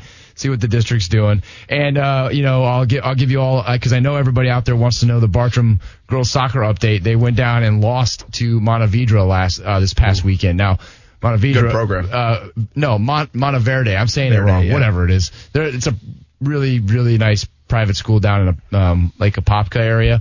And they beat Bartram every year, and they did it again this year. But, They have a Jamaican player for the national team, the Jamaican national team, that actually played in the World Cup. Really? So in high school? So the Bartram girls were playing against a World Cup player. How cool is that? That's pretty good. Yeah, I thought that was pretty cool. Yeah, very cool. Wow. Anyway. That's awesome. Yeah. So anyway, that's all I got. I got something for you today. Since you have daughters, I started my day off today with Calais. It was playing some game, like some word game on her phone. Mm-hmm. And so she says... It's like, seriously, like this, I hadn't even said, like, hello. It's like, Dad, what's a romantic word that starts with S? Oh, man. Uh-oh. Snuggle. There you go. That's a good one. Good call, Coos. That's what it was. Is that what you came up with, Brent? I did decline to answer. You did. Was it snuggle? I said, I've got to go brush my teeth. Was it snuggle? I don't know what it was. Oh.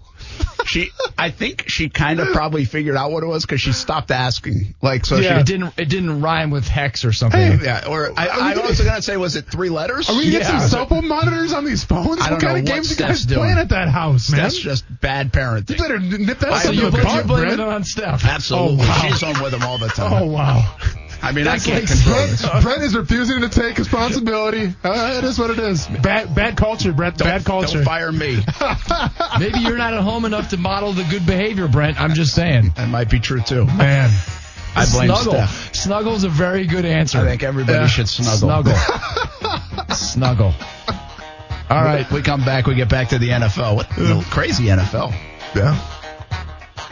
A lot of snuggling going on in the NFL. Wow. Wow. And on that note, John Bachman, thanks for love, by the way. You're very welcome. Yeah, that's right. Norwegian treat from Mama Bachman. Awesome. She was in town this weekend for a couple of performances by my daughters, and she said, you want to make some lefts? I said, yes. That's so awesome. Make a little extra for my buddy Austin, please. Brent, sorry I didn't get any because you're talking crap about it. It is what it is. I've got combos. Enjoy your gummy bears. Yeah, enjoy your gummy bears. That's right. Don't forget to snuggle while watching John tonight. Wow. On CBS 47 and Fox 30. Yeah, hey, I don't care what you do. You just watch. That's fantastic. Thanks, guys, for having me.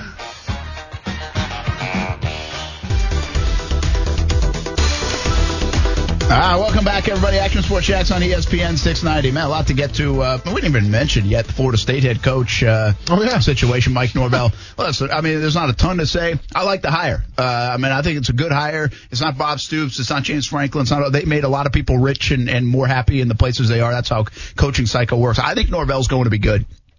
I like it for Florida State. 38-year-old guy brings some energy. And see, that was my problem with Willie. He has some swag, too, a little bit, which I appreciate. He actually feels like – I said this before, and Florida State, Florida fans will know this way more than me. You've lived it a lot longer. But think about in the history of the programs as they've gone head-to-head. And that rivalry, and there's always what's the other guy doing, and that's the beauty of it. But – think about it more recently, and Bobby Bowden was like this gentleman guy, right? Mm-hmm. You want to wrap your – it's hard not to like Bobby Bowden. He's just a really good man. You love listening to him talk. Then you get the Steve Spurrier who really wants to jab you, and you talk about a swag, right? He brought the swag to Gainesville. He changed the entire football program around. Yep. But they didn't – like that wasn't – they weren't the same styles is my point. Mm-hmm. So you had Bobby Bowden, that almost grandfatherly guy. Even when he was younger, it felt that way. And Steve Spurrier, who was just jabbing all the time with the fun talk and not afraid of a microphone, all that stuff. Sure. Well, then you flip over to Urban. And Urban, again, this is the tail end of Bobby Bowden. And Urban is just this arrogant, I'm going to rip your throat out and I'm going to do anything I can to win guy. So. Yeah. The style's totally different still, Florida State, from a coaching perspective. Well, then you go through all these other changes in the last couple of years. You get Jimbo Fisher now, and Jimbo Fisher more is a little bit that snarky, arrogant type on the Florida State side, while Florida has like Jim McElwain and Will Muschamp, who can't get out of their own way, at least at the times while they were in Gainesville, so they really don't even have much of an identity, and you don't have that swagger because they weren't winning games. Yep. Well, now you welcome in Dan Mullen, and Mullen does have a swag to him. He's got this arrogance level to him. He's got that, and I don't say it in a bad way, by the way. I'm just saying that's what he brings to the table. You got to get that back, that swagger back in Gainesville. Willie Taggart was about as unassuming and quiet as you could get. So they were polar opposites as he comes in the same time against Dan Mullen. Well, that doesn't work. Well, my point of this whole story is now it feels like Florida and Florida State kind of have similar coaches. I don't know if people agree with me or not, but I think it is. I think Norvell brings that swag. Sure. He'll bring that arrogance. And that partly is because he's an offensive guy. Offensive guys have this arrogance to them. Yeah. But I sense there's a little bit of that with him that might match Mullins. This could be fun to watch, especially if he has some success, and we could finally get a little bit of a back and forth in this rivalry where both teams are good again. But I think the styles will be really an interesting clash from Tallahassee to Gainesville. Speaking of swag, have you seen the picture making its rounds about when he was in college? Yeah. Cornrows. He's got the cornrows, dude. You want to talk about swag, man? Insane, you know. But yeah, I think. Listen, from the perspective of the other guys that were candidates, I get it. Stoops was kind of the big name. They didn't land on him. Lane Kiffin, I think, was being thrown on a little bit. He goes to Ole Miss. I think all things considered, what you had at your availability, I think this is going to be a good, it's a good bringing in here. And we'll see. I mean, I thought Taggart was going to be a great signee, and we saw it happen there. But I think from a standpoint of the culture, of the enthusiasm that guy brings, where I don't think he's afraid to get in your face a little bit. You know, I mean, I watched a little bit of the Memphis championship game, and he was adamant on the sidelines, man, and that's something that you don't really see from Taggart that much. So from that perspective, I think it's a great signing once again, and I get it. You don't want to underplay it, but the swag factor, man, like bring a little swag to FSU, and I think he's going to do that. Yeah, I like the hire, and I will say this, and this is not a hindsight. I think if you go back and find tape of me saying, it's not that I hated the hire of Willie Taggart, but I certainly questioned it. Sure. And I questioned it just like I did Dan Mullen. And my question about both gentlemen, I didn't think it would go this bad for Taggart because I thought he would recruit. And if you recruit enough and you have horses, you're probably going to win enough games. Sure. So that's kind of the way the game works. But I thought Mullen would win games, 9, 10 games. And we'll see this about Mullen, see if I'm right or wrong. I thought he would have the problem winning the big games. Of course. I didn't know if he could. History has shown that he's done that. Yeah. And I think... again, you're talking about Spurrier. You're talking about Urban. And I'm saying, will he be the likes of that? he's going to have to win some big games. I think it's fair to question even a Kirby Smart right now after what they've done in some of the SEC championship games or in that championship game. You know, what we just said about Dabo Swinney, right now he's the hot coach because he knows how to win those games. I think this experience in this Final Four will pay off because he knows how to get his guys ready. Urban was so good at that. So good at that. And the great coaches are able to do that. Nick Saban, of course, at Alabama. So it's one thing to get you there. But for these fan bases, for these kind of programs, what they've been, it's about winning the whole thing. Of course. And so Mullen doesn't surprise – it surprised me he's done this quick. He's done a fantastic job. But my question is, can he go from here to the next step? Yeah. And that's what I had right from the start on him and Taggart. I thought Taggart would win more games than he did. But I didn't know how great of a coach he was, and I did question whether he could take them all the way back to where Jimbo had him and Bobby Bowden had him. So I wasn't like, yeah, this is a great hire for Florida State when Willie Taggart. And I did say this even back at the time, and I think this is the way it works. They had hit on Bobby Bowden for 40 years, and they had hit on Jimbo Fisher for almost 10 years. The trend in Murphy's Law said they were going to miss on a coach sooner or later. You can't get them all right. Yeah. And so I think they did miss. Now, the biggest thing, and Florida got into this problem earlier this decade, is you can't miss twice. And God forbid you can't miss three times. But you can't miss twice because that sends you into a spiral that's really tough to get out of. Florida State missed once in a 2-year period, and they feel like they're in a spiral. Yeah. Part of that is because Jimbo kind of quit on them, I think, in their last year. But can Norvell be the guy? Can he be the right guy? And I love the trade I keep hearing about him. You know, I think I've said this before. I think some of the best CEOs, coaches, leaders, whatever, are really organized people. I just think it's the way it happens.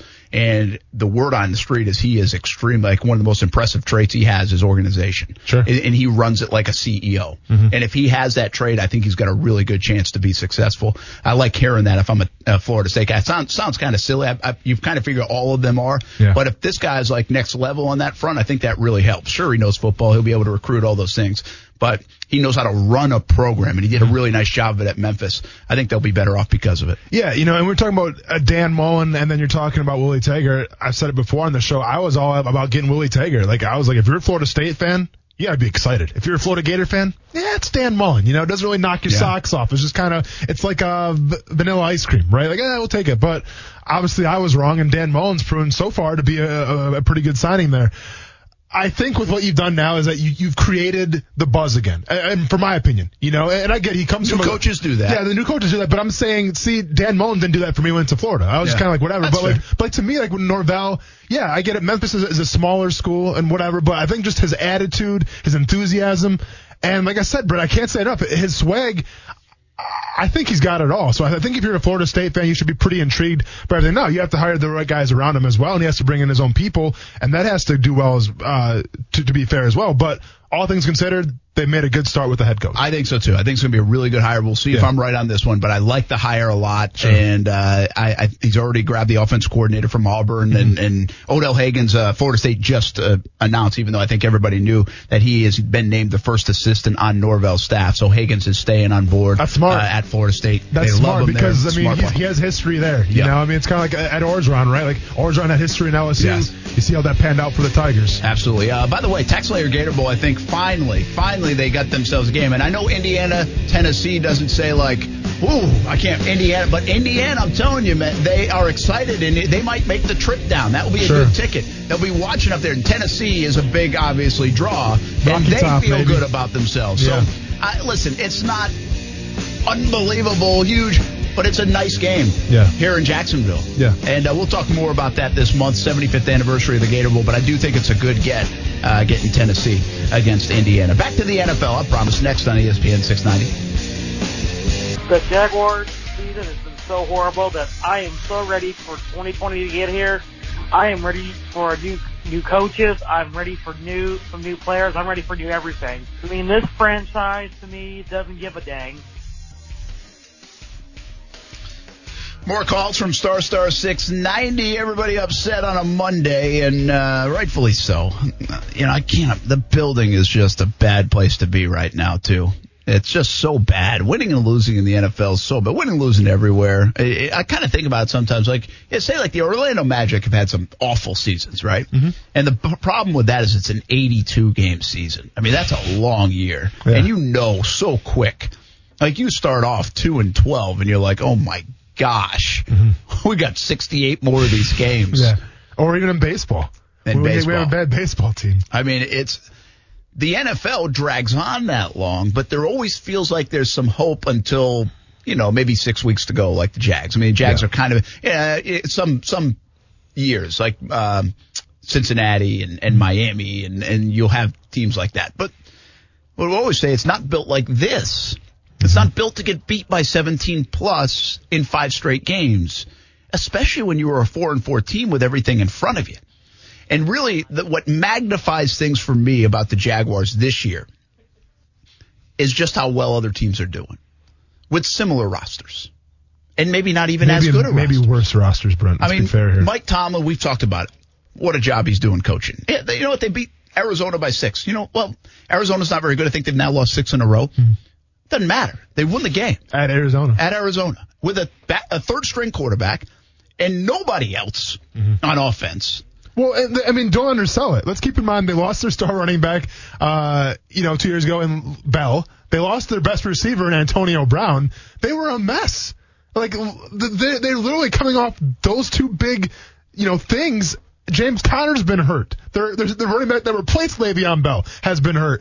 They're coming off all those things, Brent, and they're still winning football games with a third-string quarterback. And then I'll go to teams that were left for dead. Denver. Again, they've played 3 quarterbacks. Yep. Cincinnati, they've played 2 quarterbacks. Well, Miami, they've played 2 quarterbacks. The Jets, they've played a couple. Cincinnati's still 1-12 though, but I mean, I get it. They've won one game. But. They've won one game, but they're competitive, man. Yeah, I got you. Yeah, I mean, my point is they're not getting blown out by 20 a week. Good point. Like, they were in that game against Cleveland yesterday. Yeah. You know, I mean, the Jets and Miami, they're both not good. I'm not saying I want to be them. Mm-hmm. That's not the goal. But what I'm saying is those teams are making the Jags look really bad. The Tennessee Titans the Jags look pretty bad now, too, because that's the team that you model after. And now, hey, Brent, let's be honest, because the middle of October, I said when Ryan Tannehill came in against the Chargers and won that game, I said you better watch out for the Tennessee Titans because they look like a different team with Tannehill at the helm. And you said you're not worried about the frickin' Tennessee Titans. I'm not. So now we're sitting here in December. You know, we're 14 games into the season or 13 games into the season, whatever it is. Are you believing the Tennessee Titans now? Do they have your attention? They do have my attention. He's so stressed. So stressed rubbing that neck. I appreciate it, yeah. But you're stressed about it. I hate him. Yeah. And I hate him even worse now because, they're not. To me, I look at the Titans roster, and I see – I would have told you 6 weeks ago that I think it's a worse roster than the Jags. And I would agree with you. But even if you want to argue and say, because they are better in spots than people want to give them credit for. They just don't have, a lot of stars. Derrick Henry's obviously a good player, but they have some good offensive linemen. They can be tough. Their style of play, they have an identity all the time, win or lose. Yep. So some of those things. So they find ways. And so they're not like a putrid roster, but they're not far off, is my point, from the Jags roster. Correct. Fair enough? I mean, fair enough. And then they play the same style of football, or at least they try to. Well, they try to, except they do it a hell of a lot better. Yeah. Because we don't know what the hell style of football the Jags are trying to play. Correct. Other than against air. Yeah. They look like air. Mm-hmm. If they look invisible. Sure. But anyway, the Titans, to me, are like the one that magnifies this the most, because the Titans – what have they now won? 6 out of 7 or 7 out of 8? I mean, they were back in. They were 3-4 or 4-4 or something like that back at the time the Jags were 4-4, and the Jags had beaten them. And look what they've done. And yes, you have to give a ton of credit to Ryan Tannehill. I think they've now scored 40 points plus in 3 games this year, and I think they've scored 30 plus points in 4 straight games. So they are doing. Derrick Henry's fantastic right now. His contract year. I think Derrick Henry won't get this. But you have to start to wonder if he's at all in the conversation for MVP. Mm. I mean, could you? I thought about that today. It sounds a little outlandish, right? Sure. And I get it. I mean, there's Lamar Jackson and there's Russell Wilson. I'm not saying he's going to win the MVP, but what he's been able to do to will his team to victories. I would say with guys like Michael, like those fringe guys that nobody, they're not going to win it, but you put them in the conversation like the Michael Thomases of the world. Yeah. I'm starting to wonder. if a guy, like, I don't even know what his numbers are overall, but I'm just telling you his impact on that football team and given the identity and what he's done. I think he ran for 3 straight weeks 145 yards plus. I don't think he got to the 145 yesterday. So, I mean, Derrick Henry's been unbelievable for them. So I guess that to me is the big – it magnifies it that it's Tennessee because I don't like Tennessee. Well, it magnifies it to me because their roster I know for a fact is not that much better than the Jags. So what it does to me is say Mike Vrabel is out-coaching your ass here in Jacksonville in a big-time way, and that roster that's full of players that probably are just as good as you are out-playing you here in Jacksonville, too, to the tune of they've won 7 out of 8 or 6 out of 7, and you've lost 5 in a row, and they are now leading the division and probably the favorites to win the division after Houston got spanked by the Denver Broncos, which was crazy. So listen to these numbers real quick. You talked about Derrick Henry being an MVP candidate, and when you said that, I was like, well, hold the phone. Yeah, I know. Everybody out there said it, too. But check this out, though. Very interesting. As far as rushing touchdowns, tied for first with 13, tied with Dalvin Cook right now. And as far as rushing yards are concerned, second in the NFL with 1,243, only behind Nick Chubb, 1,281. Second in the NFL in rushing right now. And Dalvin Cook, by the way, has been mentioned on that fringe MVP candidate guy. Well, and so is Christian McCaffrey for a little bit until they started to falter. That's right. Yeah, and he's beating Christian McCaffrey. Derrick Henry should be in the MVP conversation. And I agree with you. And also Mike Vrabel, defensive-minded coach. There you go. He is. I'm just saying, I mean, I think we have to give credit to Mike Vrabel as well. I think he's done a pretty good job with what he was presented. That's my point of this conversation. I mean, he deserves all the credit in the world. Again, they do not have – in my opinion, they've got like – let's just be very general and say the 16th best roster in the league. Sure. And that may be generous. It might be. Yeah. Now again, I said this last week, I think. I might have said it on TV, I can't remember, but Tannehill is doing exactly what the Jags hoped Nick Foles would do when he came back in at 4 and 5. Yeah. And Tannehill, whatever he took over now, whatever that is, he leads the NFL in passer rating. Mm-hmm. He has changed his career. He has changed the Titans this year. Now, the AFC South could get a little bit of a break, depending on how much you're a believer in Tannehill. You know what Titans are going to be forced to do is give him a contract. Cha-ching, bring truck time. Yeah. They give him a contract, and it's still Ryan Tannehill. I know. You know, so I think going forward, that doesn't scare you. But I'm saying right now he has done a tremendous job. Sure. And I think Vrabel and Tannehill deserve a lot of credit. And it just, again, I use the word magnify because these other places that I see playing – pretty good football, competitive football. And then you have the Jags. There's nobody like the Jags just getting beat like they are. No. You know, I say the second most disappointing team right now might be the Colts because the Colts about 5 weeks ago looked like they were going to run away with the division. Correct. They were like 5-2 at one time, and they had winnable games. I think they lost to Miami or something. Yep. Right? And then Vinatieri missed the Pittsburgh kick. Yeah. So they went from being maybe a 7-2 team to a 5-4 team.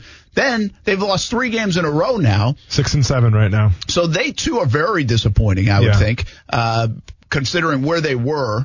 About 6 weeks ago, much like the Jacksonville Jaguars. So it's crazy. The NFL is so crazy that the Denver Broncos go in and thump Houston. I mean, wow, 31-3 at halftime. Yeah. But why can the Denver Broncos, they have every reason to not play good football? Derek Wolf's gone. Yeah. Bradley Chubb's been gone for a long time. Yep. Joe Flacco didn't work out. Yep. They were losing left and right. And they've rescued their season. Yet the Jaguars lose the 5th straight game by 17 points or more, not even in it. It's over at halftime. It's embarrassing. So, again, to me, it's more about comparing them to other teams and not the Ravens, not Seattle, not San Francisco, not New England, not those kind of teams. Compare them to the bottom feeders and look where this team is this year. And I don't know how that doesn't come back on the coaching and the culture and the building and all that stuff. It just has to. Yeah, and it's like you said, the NFL is designed to have close games, right? Like, there's a reason when odds makers make their predictions, usually it's going to be like a 3-point, 4-point spread. Now, when the Patriots played the Dolphins to start the season, yeah, it was like a 10, whatever, 14-point spread, and I get that. There were big ones. But now let's look at the Dolphins, 3-10 right now. And I made fun of South Beach Gary for saying that the Dolphins were going to have a better record than the Jaguars. I'm nervous right now, Brent. I'm shaking in my boots because it could very well pan out like that. It's just you don't see this. Like there are ebbs and flows in seasons. There's ups and downs all the time, right? Patriots got beat last night to the Chiefs and everything. That happens. But for the Jaguars to just take this landslide down, and when I say landslide, I'm being kind because the way they're getting blown out game after game. It's an avalanche. It is an avalanche, and you just don't see that. The NFL is not designed to do that. It's just – I don't know how to say it, man. It's crazy. I would just say, though, if I'm Shad Khan, if I'm looking at this, that's, to me, a bigger red flag than anything. All these teams were in the same situation. Yeah, the Jags hadn't beaten anybody. Yeah, they weathered the storm of Ramsey and Minshew playing instead of Foles and all that stuff. Yeah. But they were in the same situation as all these teams and in a better situation than probably Pittsburgh at the time, Miami at the time, the Jets at the time, the Denver Broncos at the time. Even the Rams. Remember when we asked the question, did Jalen Ramsey make a mistake by going to a team that's lesser than the Jaguars? We said, yeah, the Jaguars look pretty good right now. The Rams are kind of sweltering. Where are we at right now? Good point. Not even close. So, and by the way, it's go time part of the year. We said that back in November. I mean, we knew that stretch. Yeah. But November football and early December football, that's go time in the NFL. Mm-hmm. So I take a look at what I have, and I say that, and I weigh them against these teams that are in the bottom and where they've gone in the last month and a half and where our football team has gone if I'm the owner. I'm just like, that drives me more nuts than anything. Mm-hmm. Like, it's not that I couldn't keep up with. Listen, everybody knew at the start. Everybody had them 7-9, 8-8, 9-7, right? Sure. So nobody said this was a 13-3 football team, a 14-2 football team. Keep it real. Sure. So I don't mind if you don't compare them to the New England's, the Kansas City Chiefs, to the Seattle, all those teams. That's fine.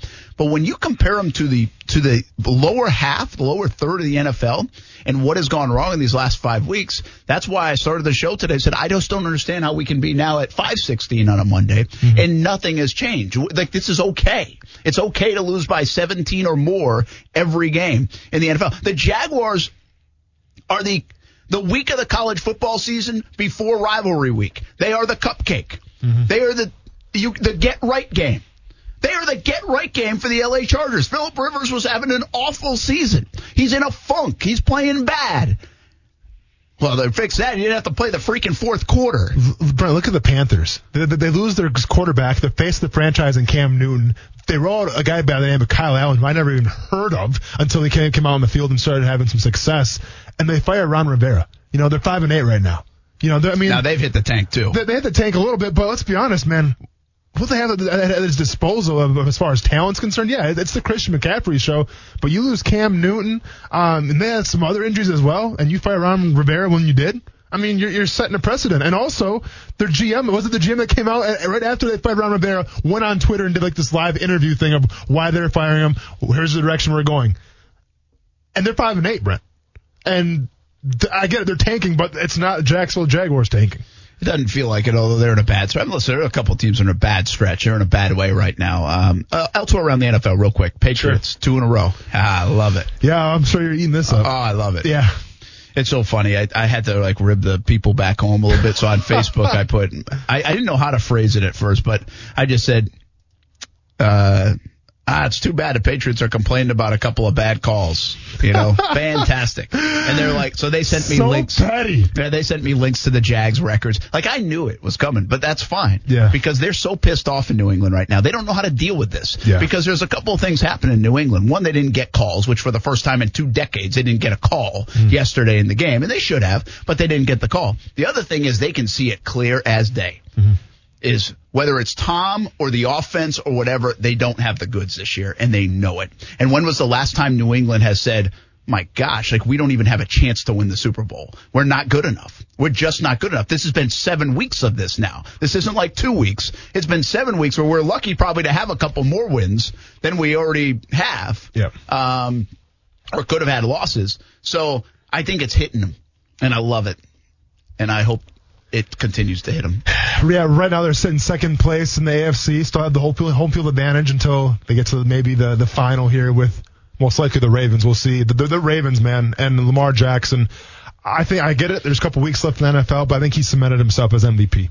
I think he's that impressive. Well, these next 3 weeks will play that out, though, because Russell Wilson's been very, very good. But I think just because he lost last night. I mean, again, my point is you're probably feeling a little bit more like that because of Russell Wilson was not great last night. Seattle wasn't great. But what if he is next week and Baltimore stumbles? I'm just feeling like no one can beat Baltimore consistently. I mean, maybe a team gets lucky. Yeah. But I think Baltimore is the real deal. I think you're probably right, by the way. I think Lamar just kind of like – Even if Russell Wilson, if you put their numbers against him and you want to make a case for him, I just think he's been, like, Mahomes was the talk of the NFL last year. Correct. Jackson has been the talk of the NFL this year, and I think it's going to go. It's kind of like the Heisman Trophy. Sometimes the Heisman Trophy, that's a little different this year, but some years you have the Heisman Trophy, and like by mid-October or late October, you're like, that guy's winning, that guy's winning. Well, then in November, his numbers fall off, and other people start to catch up, but they still give it to that guy because the narrative was set. Yeah. The guy that had it won in October. Well, it kind of feels Lamar, people have been talking about him and talking about him and talking about him.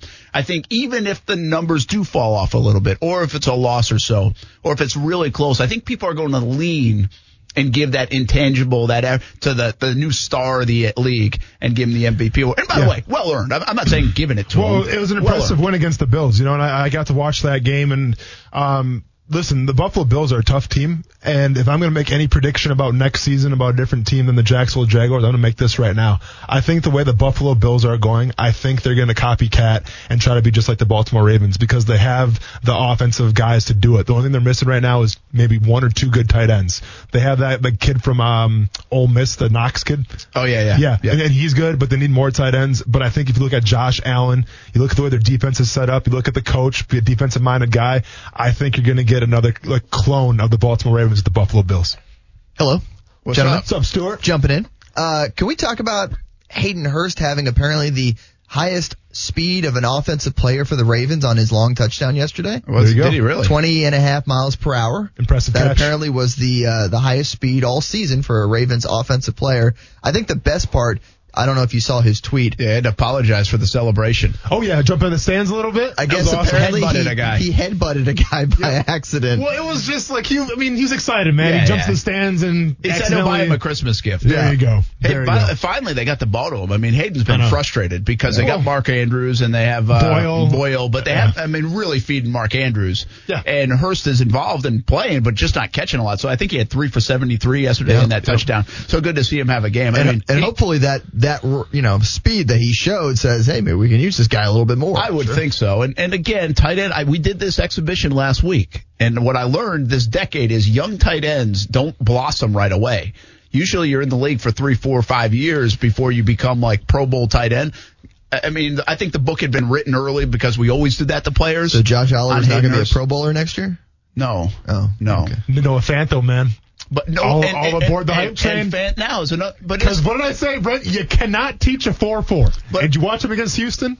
Now listen, I love it. Oh, they all have to do more. But aren't those? But isn't that a great illustration though of? Like we buried Fant. It's like, what a bust. Yeah. We've already buried Hawkins, and he hadn't made a big impact. Yeah. Now, we said that around draft time. Very few young guys come in and make an impact at the tight end spot. Mm-hmm. But now these guys are starting to come to life a little bit later on in the year. And I think, listen, I still think Hayden Hurst, you don't do those kind of things. You're not picked in the first round. Sure. Without having that potential. He's got a crowded room. That's some of the problem. I mean, shoot.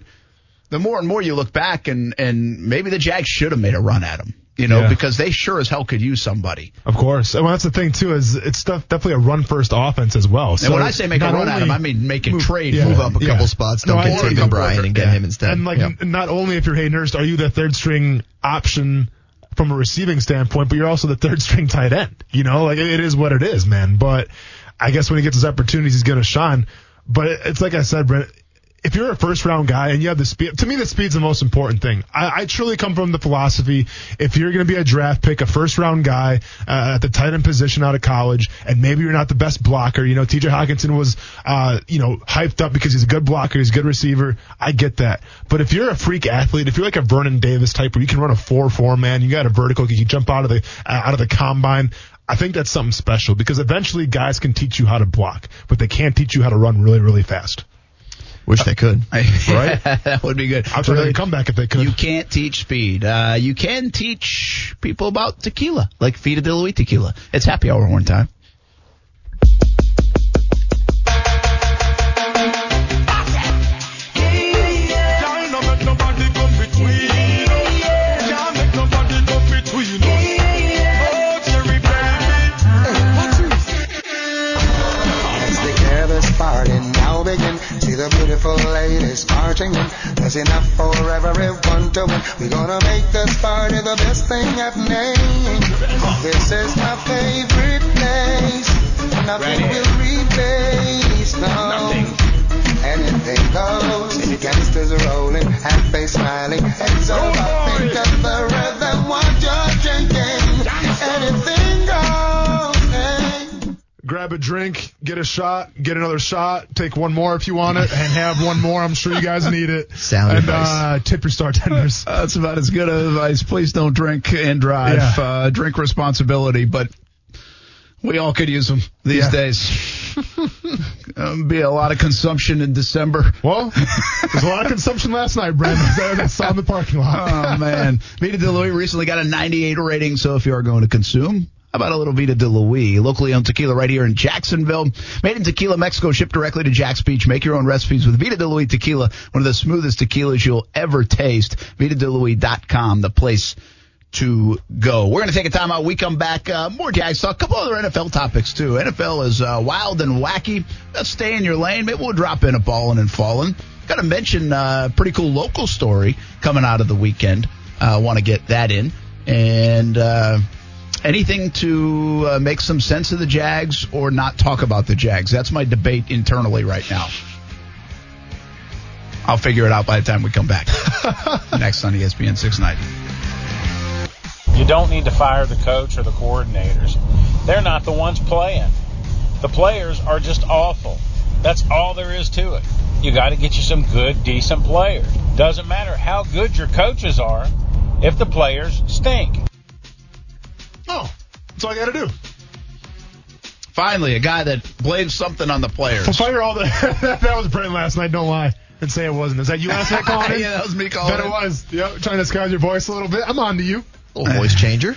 I'm on to you, man. My voice is changing anyway. I'm on to you. Got a little starting to get it. I got yes. You I jinxed myself last week. Stay away from Creekside, and then stay away from us. Yeah. I kind of like it. I go a little deeper here. Got a little bass in your voice? A little bass. A little Marvin Gaye coming at you? It was good because I was shooting the game down on the field yesterday, and I sent out a tweet at the exact moment when I was like, this feels like about the time Brent Martineau will be tweeting out, send in your calls to **690 for your frustration. You beat me to it. I did. Yeah. I knew it was coming. Like, I've got to tweet this out. Yeah. And people agreed. They are frustrated. I said my last tweet of the night last night was, I have no emotion. And that's, wow. And that's the worst part. That's the worst place to be. I wish I would have saw that one. That's the worst place to be. I would have had an emo gif so ready for you if you would have said that when I saw it. Oh, man. I'm bummed I should stay up past 9 o'clock. I do. I just don't go out on Twitter past 9 o'clock. Nothing to see there.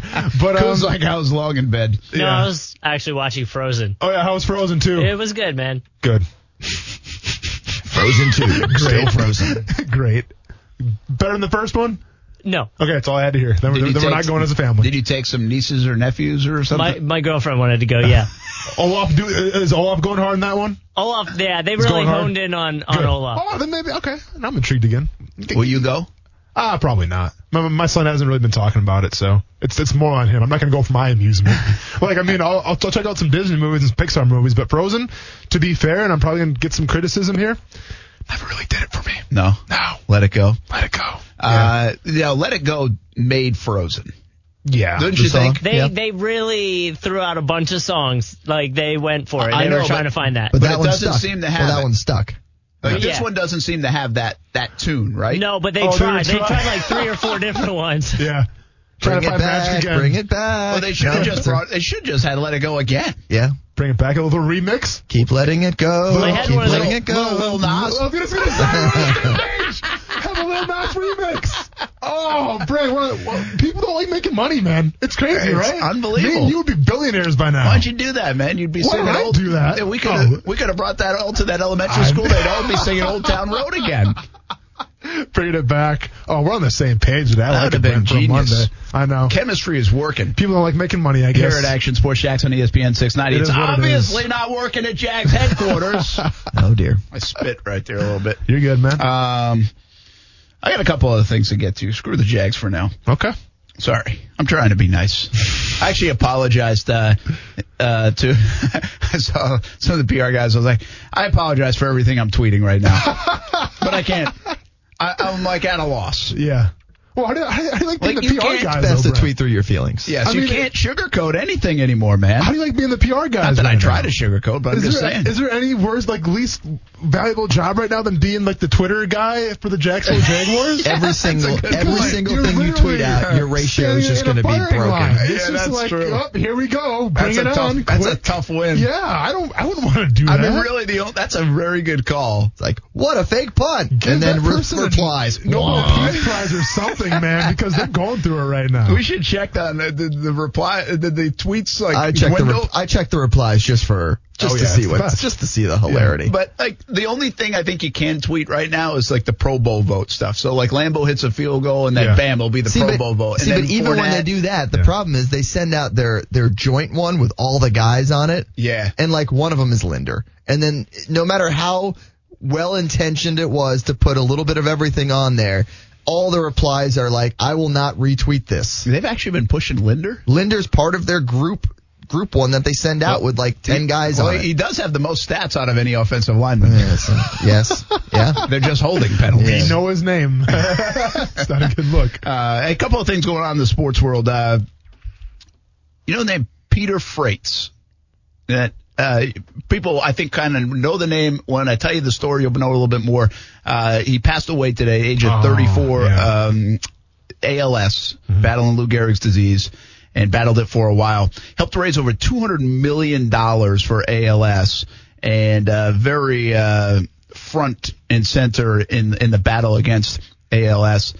But the Ice Bucket Challenge was a big deal. Yep. That was a great initiative, you know, and got so much awareness. You talk about an initiative that brings awareness to things, and they helped start that, and Peter Freites was part of it. I remember we did it, actually. You know, you challenge somebody else to do it. Of course. And so we had Paul Posluszny actually dump the water cooler at practice after the game. It didn't even affect him at all. I mean, after the practice. I'm sure you just embraced it. Yeah, just embraced it. But those were kind of – they made something fun for a good cause and raised a ton of money in the process. And that was a hot thing a few years ago. Mm-hmm. So he passed away, but what a legacy to leave, man, raising $200 million for that dreadful disease. And hopefully they continue to find solutions to that dreaded disease.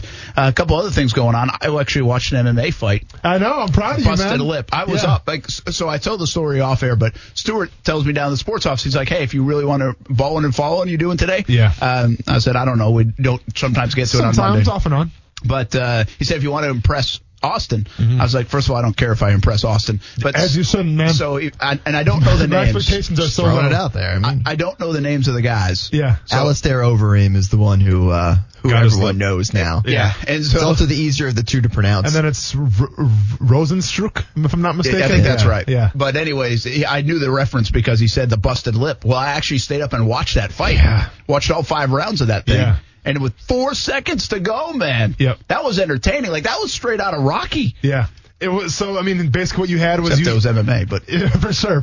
But no, it's same principles, and I'm glad you watched it, man. Yeah. I'm sending a tea over here for you. I didn't watch any golf, so sorry to disappoint you. The one thing... I'll say this about MMA. I'm going to interrupt you. No, you're good. Here's the thing. Like, even if I'm a very casual observer of MMA, mm-hmm. the great thing about it is you can watch it in a half hour. Sure. Yeah, especially like the main card. At most. Yeah. You know, I mean, if you're just locked, I mean, I'm not watching 12 fights, mm-hmm. you know, but if I was watching just that one came on, I'm like, you know what? Before I go to bed, I'm going to watch this. Yeah. And sometimes it will end in a minute. Sometimes it will be 3 rounds, but this one went the distance all the way up until 4 seconds to go. Yep. So, funny thing. So the odds for that fight to go the distance plus 2,740. Really? Yeah. 2 heavyweights. 2 knockout guys. Artists. Yeah. You expect that one not to. And it was 5 rounds, too, because it was the main event, right? Correct. Yep, even though it wasn't a championship event. But it didn't go the distance. No. So, well, I'm sure no one betted that. But, that'd be an awful bad beat. That'd be such a bad beat. And you want to talk about how bad you feel for Overeem there. And like the biggest thing on Twitter after it was, well, the ref shouldn't have stopped it. You know, the fight should have kept going. There's like 4 seconds left. I get that, but we got to remember what happened there. So Overeem gets knocked down, wasn't unconscious, that was clear.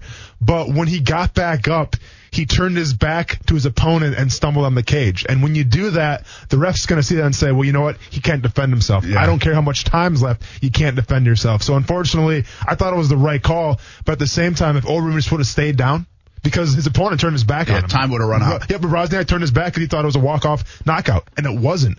So if Overeem would have just stayed down, put the ego aside, and I get it, it's hard, man, because when you get, and I've been there, when you get knocked down, same thing happened against Hardy, where you get knocked down, it's your natural instinct, well, oh, I shouldn't be here. I got to stand back up as fast as possible. Yeah. Like, he got lucky. And when you do that, then you're susceptible to get hit again. And unfortunately, Overeem turned his back and fight was called off. It's a bummer. Interesting. Ooh. Yeah. Brutal. That's that could be picture, the picture though tells many words. I guess we didn't even say it. He busted his lip. Like, if you haven't seen it, like completely busted his lip. Yeah. Like the gash ended up being like over an inch, almost up to his nose. Yeah, really. Like almost up to his nose. It goes from his lip to his nose. And if you've ever bitten your lip before, ever had a canker sore, it hurts. Go ahead and expedite that by 100. Maybe 100 million, and that's how much pain he was in. And he's still smiling, by the way. Yeah, he's a warrior, man. Yeah. He's a warrior. I mean, he's had over 60 MMA fights, even more K1. We were talking about that from the old days. I mean, this is a guy who's been fighting his whole life. How old is he? I think he's in his 40s. He's got to be in his 40s now. My goodness. Yeah. How long will that take to heal? Will he need surgery on that lip? Yeah, that's a plastic surgery. He's in plastic surgery, yeah, for sure. Yeah. Alistair Overeem, he's 39 years old right now. There you go. Wow. Can you retire, please? Some people are just built like that. Yeah, that's crazy. It is what it is. Yeah. Not to mention that as of October, he was 6th in the UFC heavyweight ranking, so he's still up still there. Very much a factor. This was an up-and-coming undefeated guy who Rozenstruik who beat him. So. Yeah. Well, he could pack a punch. Yeah. But now, did you see Rozenstruik also called out Francis Ngannou? Yeah. Good luck with that. Careful. I mean, he's coming off some good ones. He had like a 6-second knockout. He knocked out Arlovski in under 30 seconds before this fight. So that could be a silverback gorilla. Be careful. That could be falling. Ballin. I want to give a shout out to Flagler women's soccer. Yeah, to the Final Four. We had them on last week. They won fantastic. Friday. They won Sunday. So they're going to Pittsburgh. By the way, convincingly, 8-2 and 4-0 in their two games. They smoked those other teams. No one said it had to be close. I guess. No, I guess not. So off to the Final Four for a Flagler women's soccer program. Congratulations to them. By the way, Bowles plays in the state championship game on Wednesday, so we'll have more on that coming up in the next couple of days. We have one more segment to go. Maybe a little stay in your lane to start a Monday. Maybe. Yeah. If not, go to the archives. Talk to about the Jags. Next on ESPN 690. It's about time to sell the team. Give everybody in Jacksonville $1,000 for emotional damages spanning at least 10 years. Make Jacksonville teamless again, 2020. Not a good move, buddy. $1,000, though. Can you imagine not having a football team? I wouldn't like that. It'd be a tough show. Would we leave markets? Would you change markets? That's the question. Eventually. Wrestling talk all the time. No, for me, you don't have to be here. That's fine. That's all right. I'll go ahead and take over. Wrestling was here Saturday, wasn't it? WWE was. Yeah. I didn't go. I was watching the Badgers game. It was McIntyre versus The Fiend in a cage match for the main event. Really? Yeah. Did you go? No. Oh. You're all in. Buddies of mine were snapping it and Instagramming it and all that fun stuff. I'm all in. You're all in on All Elite Wrestling. Oh, no. I follow WWE, too. Actually, I just got a WWE T-shirt. I can wear it tomorrow if you want to see it. But that was a non-TV show, right? It was. Is that how that works? It's called like the WWE main event. So yeah, it's they call it like a house show. Yeah. So they don't actually air it. You just, if you're a fan, you can go watch it. There you go. Yeah, that's why I didn't know the results. I got you. Yeah. But anyway, back to would I change markets? If I had to talk wrestling, yes. More for me, that's fine. I'm just messing with you. Hopefully, the Jaguars don't go anywhere. They're not going anywhere. But people that call in like that on Star 690 say they would rather not be there. To be fair, you're lying. It's right after the game. You're emotional. People were emotional. We want the emotions. You even said you were like an emo kid and you didn't have any kind of emotion. That's true. You were broken. We're all broken. Well, we are broken. We are broken. But I want to try to fix it. Yeah. How the hell are you going to fix it? I have no idea. Sure. Still trying to figure that out. They've been trying to figure that out a long time. The only thing, see, I see a bunch of different things going around, right? Mm-hmm. Whether it's, people still believe it in Minshew, or people believe in Foles or don't believe in Foles, or people say it's the front office, people say it's the coaches.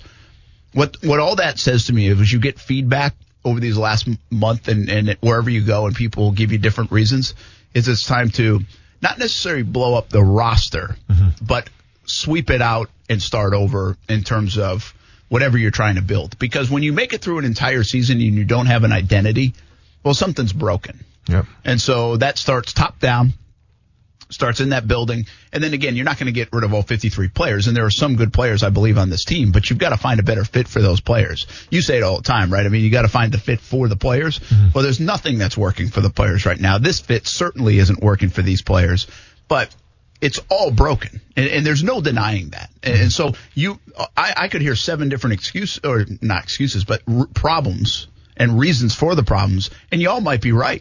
Mm-hmm. A little bit here, a little bit there, and what it adds up to is a refresh, a restart in 2020, and that's why I'm convinced that's going to happen from the top down, from Tom Coughlin down. I don't think Tom Coughlin will be here to make those decisions. I'll be surprised if I'm wrong with that. No, for sure. And listen, Brent, I think you said, I wish I had the answers myself, but unfortunately that's out of my pay grade. Now, if the Jaguars do want to pay me for those services, more than $1,000, I can offer some, expertise. Spoiler alert.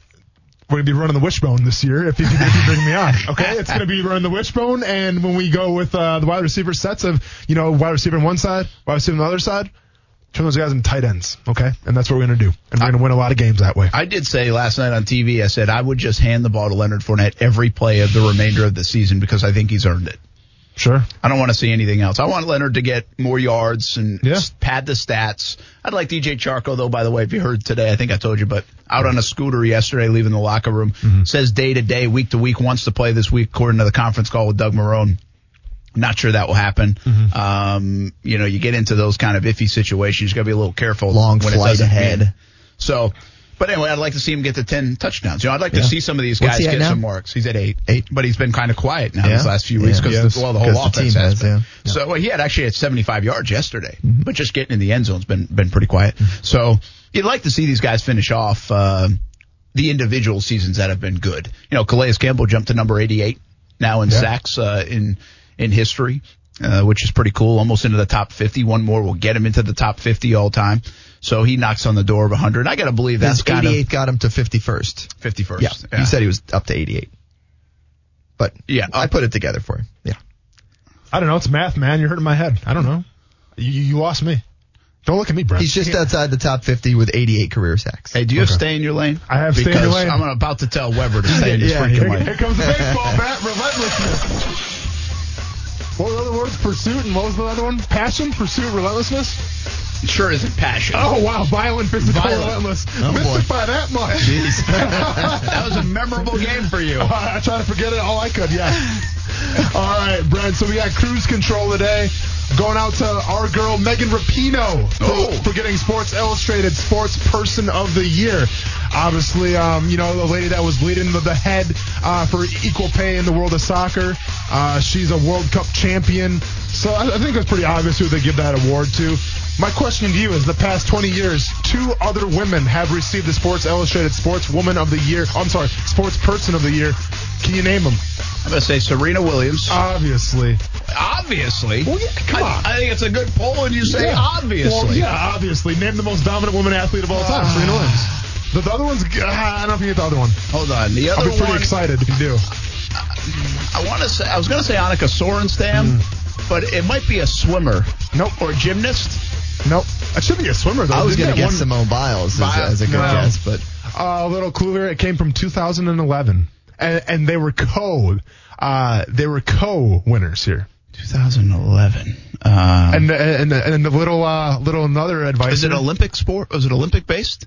It could be, but it doesn't apply here. It didn't apply. That's and also a little hint. So the people that got nominated for Sports Person of the Year in 2011, they come from the same sport and had the same position. 2011. We're talking probably basketball. Mm-hmm. So what basketball would have been like Holtzclaw or? Mm-mm. Tarasi? Rebecca Lobo? Mm-mm. What would it be then? Lobo would have been way back. College basketball. Brittany Griner? Nope. No, yeah. That's too. College hoops. Oh, you got it. Tennessee. Yeah. Pat Summitt. Pat Summitt. I'm proud of you, Brent. Yeah, Pat Summitt. Yeah. There you go. And the other one was obviously Mike Krzyzewski. So, all right, good. There you go. Pump your brakes. What was the pump your brakes? We have the audio there. Coos, pump your brakes real quick. Come from Baker Mayfield. It's been a horrendous season for the Cleveland Browns. Baker Mayfield's going through it. And there's another example of talking about Odell Beckham Jr. I say that, wasn't handled right. He's not able to run as well as he should be able to, as well as he knows, and that's frustrating for him. You can sense that's some of his frustration where that comes from. So it wasn't handled the right way in our training room. So, it is what it is. And so not 100% is still good enough for us. First ever interview press conference done in the shower. Yes, that was Baker Mayfield talking about Odell Beckham Jr. and his groin injury, how the training staff didn't handle it well, and apparently they didn't give him the privacy to do it in the shower, or did not do it in the shower. No, who's in the wrong? Okay, so the training staff maybe doesn't, but Baker Mayfield can't say that. I need to hear some more stuff. Like he's trying to protect the player. Here's what's happening. Good luck getting your ankles taped next week. Throwing your organization under the bus. Here's what's happening, though.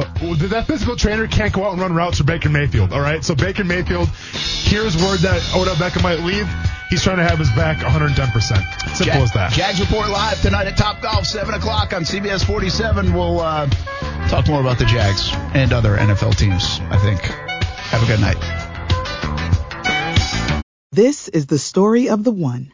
As head of maintenance at a concert hall, he knows the show must always go on. That's why he works behind the scenes, ensuring every light is working, the HVAC is humming, and his facility shines. With Grainger's supplies and solutions for every challenge he faces, plus 24/7 customer support, his venue never misses a beat.